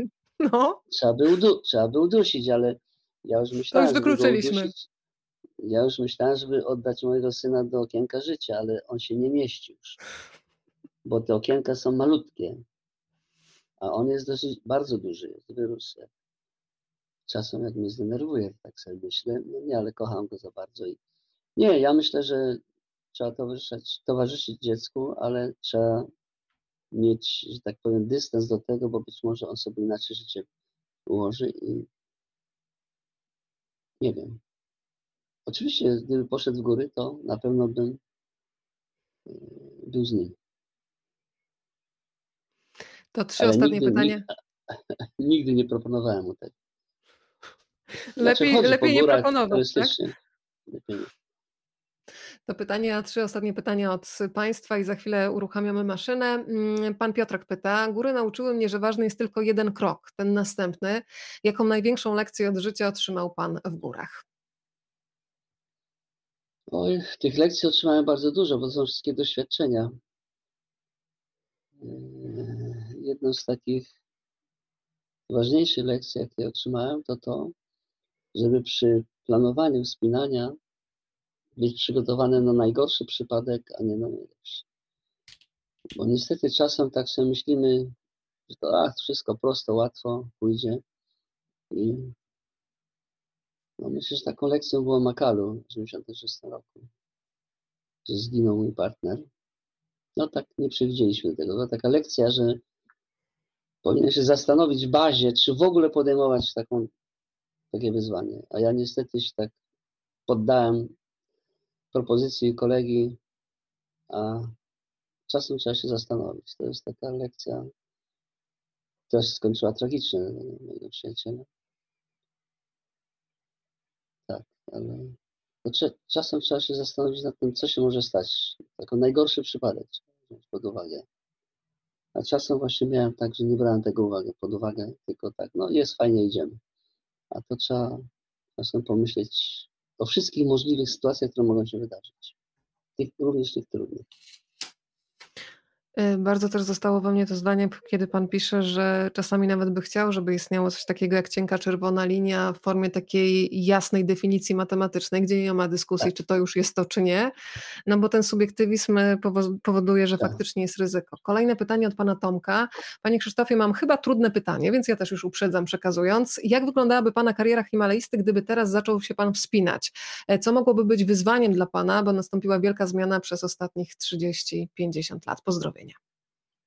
Tego nie wiem, Tomku, bo ja myślę, że rzeczywiście się wiele zmieniło, dlatego że my postępowaliśmy drogą bardzo klasyczną, czyli taką od najniższych gór do najwyższych, prawda? Czyli skały, Tatry, Alpy, Dolomity, Kaukaz, Pamir, Hindukusz, Himalaje gdzieś tam, prawda? A dzisiaj alpinizm czy wspinanie w ogóle się tak podzieliło na różne takie transze, prawda? Jest wspinanie skałkowe, sportowe na ścianach, jest inaczej. I nie wiem, czy dzisiaj bym, gdybym zaczął się wspinać dzisiaj, czy też bym robił tak jak kiedyś, że szliśmy tą taką drogą klasyczną, bo dzisiaj można właściwie, są ludzie, którzy jeżdżą w Tatry, albo inaczej, wspinają się na ściance, a nigdy nie byli w Tatrach. Albo są ludzie, którzy nie wspinali się w Tatrach, jadą w Himalaje, prawda? Bo ten postęp cywilizacyjny spowodował, że, że można wiele rzeczy robić, na skróty, jak gdyby, prawda? Nie wiem, co bym zrobił, ale ja wyraźnie odróżniam, myślę, biorąc pod uwagę moje oczekiwania, że ja odróżniam trochę wspinanie od zdobywania. I chyba myślę, że jednak poszedłem w kierunku zdobywania. Bo to jest zupełnie co innego, prawda?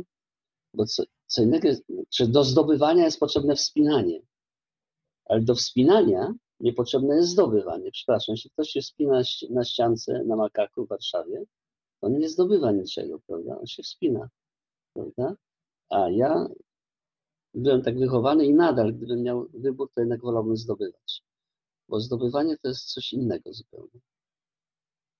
A dzisiaj często ludzie na przykład zatrzymują się na wspinaniu tylko, prawda, nie na zdobywaniu. Także ja idę za filozofią zdobywania. To jeszcze na koniec, y, teraz Państwo widzą dojrzałego wspinacza, laureata Złotego Czekana. Teraz zobaczmy pewnego małego chłopca, to już na finał.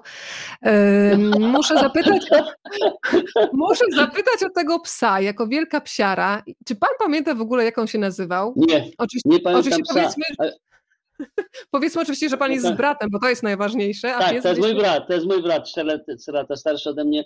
Nie pamiętam psa, wie Pani co, jak patrzę na to zdjęcie? Mhm. Boże, jak myśmy cierpieli. Wie pani dlaczego? Dlaczego? Te rajstopki?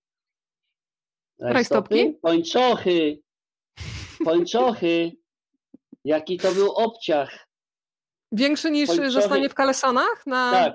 Ponad no tak. Pończochy, pończochy na takich gumkach. Bo dzieci z lepszych domów, przepraszam, że tak powiem, no, ojciec był kierownikiem szkoły, więc na wsi, prawda, no to stać było na pończochy dla syna, prawda? I te cholerne gumki, które tam takie się zapinało. Boże, jak ja bym dzisiaj synowi powiedział, że ma założyć pończochy, to chyba by umarł. No i, i te beretki mieliśmy piękne, prawda? Tak, to był chyba pierwszy wyjazd w Tatry z ojcem. Gdzieś pod Nosalem byliśmy. To chyba jest zdjęcie pod Nosalem robione. Ale wtedy jeszcze nie myślałem, że będę się wspinał. To o tej prywatnej stronie Krzysztofa Wielickiego więcej Państwo już przeczytają w książce. Ja teraz poproszę o, ruch, o uruchomienie naszej maszyny losującej. E, maszyna już działa. Ja w tak zwanym międzyczasie zapytam jeszcze mm, pana Krzysztofa o kota, bo wiem, że kot jest w domu. Mm, zresztą tak, pięknie jest... się nazywa. Pani Karolinie gratulujemy i jeszcze dwa razy losujemy. Mhm. To co z tym kotem? Trochę więcej no, o nim. Kot, wie pani, on jest taki leniwiec, on po prostu on głównie śpi i je. Śpi i je. Ale oczywiście czeka na mnie. Jak wracam tu na wieś do domu, to już przed domem stoi. I oczywiście pierwszy co to oczywiście Micha. Y, on jest taki, taka przylepa. To jest taki kot, bo tu do mnie przychodzi wiele kotów, głównie w celach cateringowych, prawda, jak to na wsi. Cele cateringowe. Ja tam karmię, karmię, karmię, a ten jeden się tak uparł na mnie, ja, go ja tylko powiem, że, ja tylko powiem, że gratulujemy pani Joli, panu Szymonowi i zamykamy już losowanie i wracamy do kota. On się nazywa Tygrys, ja dobrze pamiętam? Tak, tak, ale wie pani, ja to potem się dowiedziałem, że, że kot wybiera człowieka. Bo te koty przychodziły, tam jadły tego, a ten się uparł na mnie i nie chciał wychodzić, prawda? Ja go drzwiami, to on oknem, ja go oknem, to on drzwiami. I tak trwało to ze 3-4 tygodnie. Mówię, to cholery, czy ty się odczepisz ode mnie? A on nie. I uznałem, że chyba sem nie wybrał. No i tak został. Powiem panu, że uwielbiam ten moment w filmie To Be, kiedy pan mówi do tygryska, i jest coś takiego w ludzkim głosie, kiedy mówi do zwierzęcia z miłością, że to jest coś absolutnie niepodrabialnego. My mhm. nawet pewnie tego sami nie słyszymy w momencie, kiedy mówimy, ale tam jest właśnie tyle czułości i miłości, e, za którą też dziękuję. E, naszych zwycięzców poproszę po programie o to, żeby wysłali do mnie maila, wymienimy się adresami, tak żeby wydawnictwo Agora mogło do Państwa wys wysłać książkę. A już za chwilę wiem, że co niektórzy będą się kłaść spać, bo w końcu 22.33 nam się zrobiła. Panie Krzysztofie, czy zdarza się, że ktoś tak chrapie w w namiocie podczas wyprawy, że macie ochotę go wyrzucić? No, jak w łeb trzeba walnąć. Tak, albo, I działa? Zdarza się, e, e, zdarza się, zdarza się, działa. Y, albo najlepiej to się wynieść do drugiego namiotu, jeśli jest taka możliwość. No ale no, jeszcze jest coś, coś takiego jak tabletka nasenna, że czego można wziąć. Ale tak jakichś takich wielkich, złych doświadczeń nie mam co pani. To zanim pożyczę nam dzisiaj wszystkim... Myślę, że przy y, dużym zmęczeniu to wszyscy śpią po prostu. Po prostu, nie ma, nie ma nawet czasu, żeby słyszeć czyjeś chrapanie.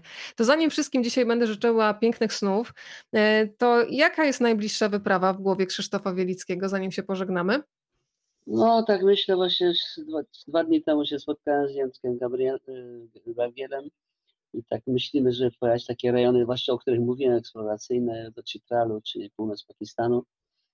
No tam jest takie sześciotysięczne szczyty, ale jest kilka niezdobytych. No tak, żeby trochę poeksplorować. I tak pomyślałem, że idzie młodość, mam na myśli Jędrka i seniorzy, prawda? Mam na myśli siebie, może będzie to dobry zespół. I chyba tam pojedziemy gdzieś pod Panie Krzysztofie, z całego serca w imieniu swoim i wszystkich, którzy dzisiaj razem z nami byli, dziękuję za naszą wspólną wyprawę e, i powiem od razu, że mam ochotę na więcej, więc mam nadzieję, że e, jeszcze jakieś kolejne spotkania przed nami. Zawsze do usług. Zawsze do usług. Mam to nagrane. Jestem gotowy. Dziękuję Krzysztof bardzo. Bielicki, Pozdrawiam serdecznie solo. wszystkich. Moje samotne wspinaczki i teraz ostatnie Dziękuję słowa bardzo. tutaj od mistrza, bo zagadałam, bardzo proszę. E, chciałem powiedzieć, że warto cierpieć.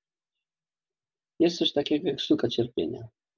Wojciech Kurtyka? Bo, bo tak, tylko on w innym sensie to powiedział, a ja w innym. Bo ja uważam, że są cierpienia różne. Jest cierpienie pejoratywne, a jest cierpienie, które jest wartością. Mam na myśli to, że czasem warto pocierpieć, żeby coś osiągnąć. Często mówimy nawet, nie, o, musiałem pocierpieć, tak, żeby coś osiągnąć, bo wtedy to ma wartość, prawda? I wtedy nie patrzymy na to cierpienie, że to coś złego, ponieważ ono prowadzi mnie do celu. Czyli trzeba na cierpienie patrzeć jako na sztukę, na wartość. I tego Wam życzę. Pięknie dziękuję. Krzysztof Wielicki, do zobaczenia. Dziękuję bardzo.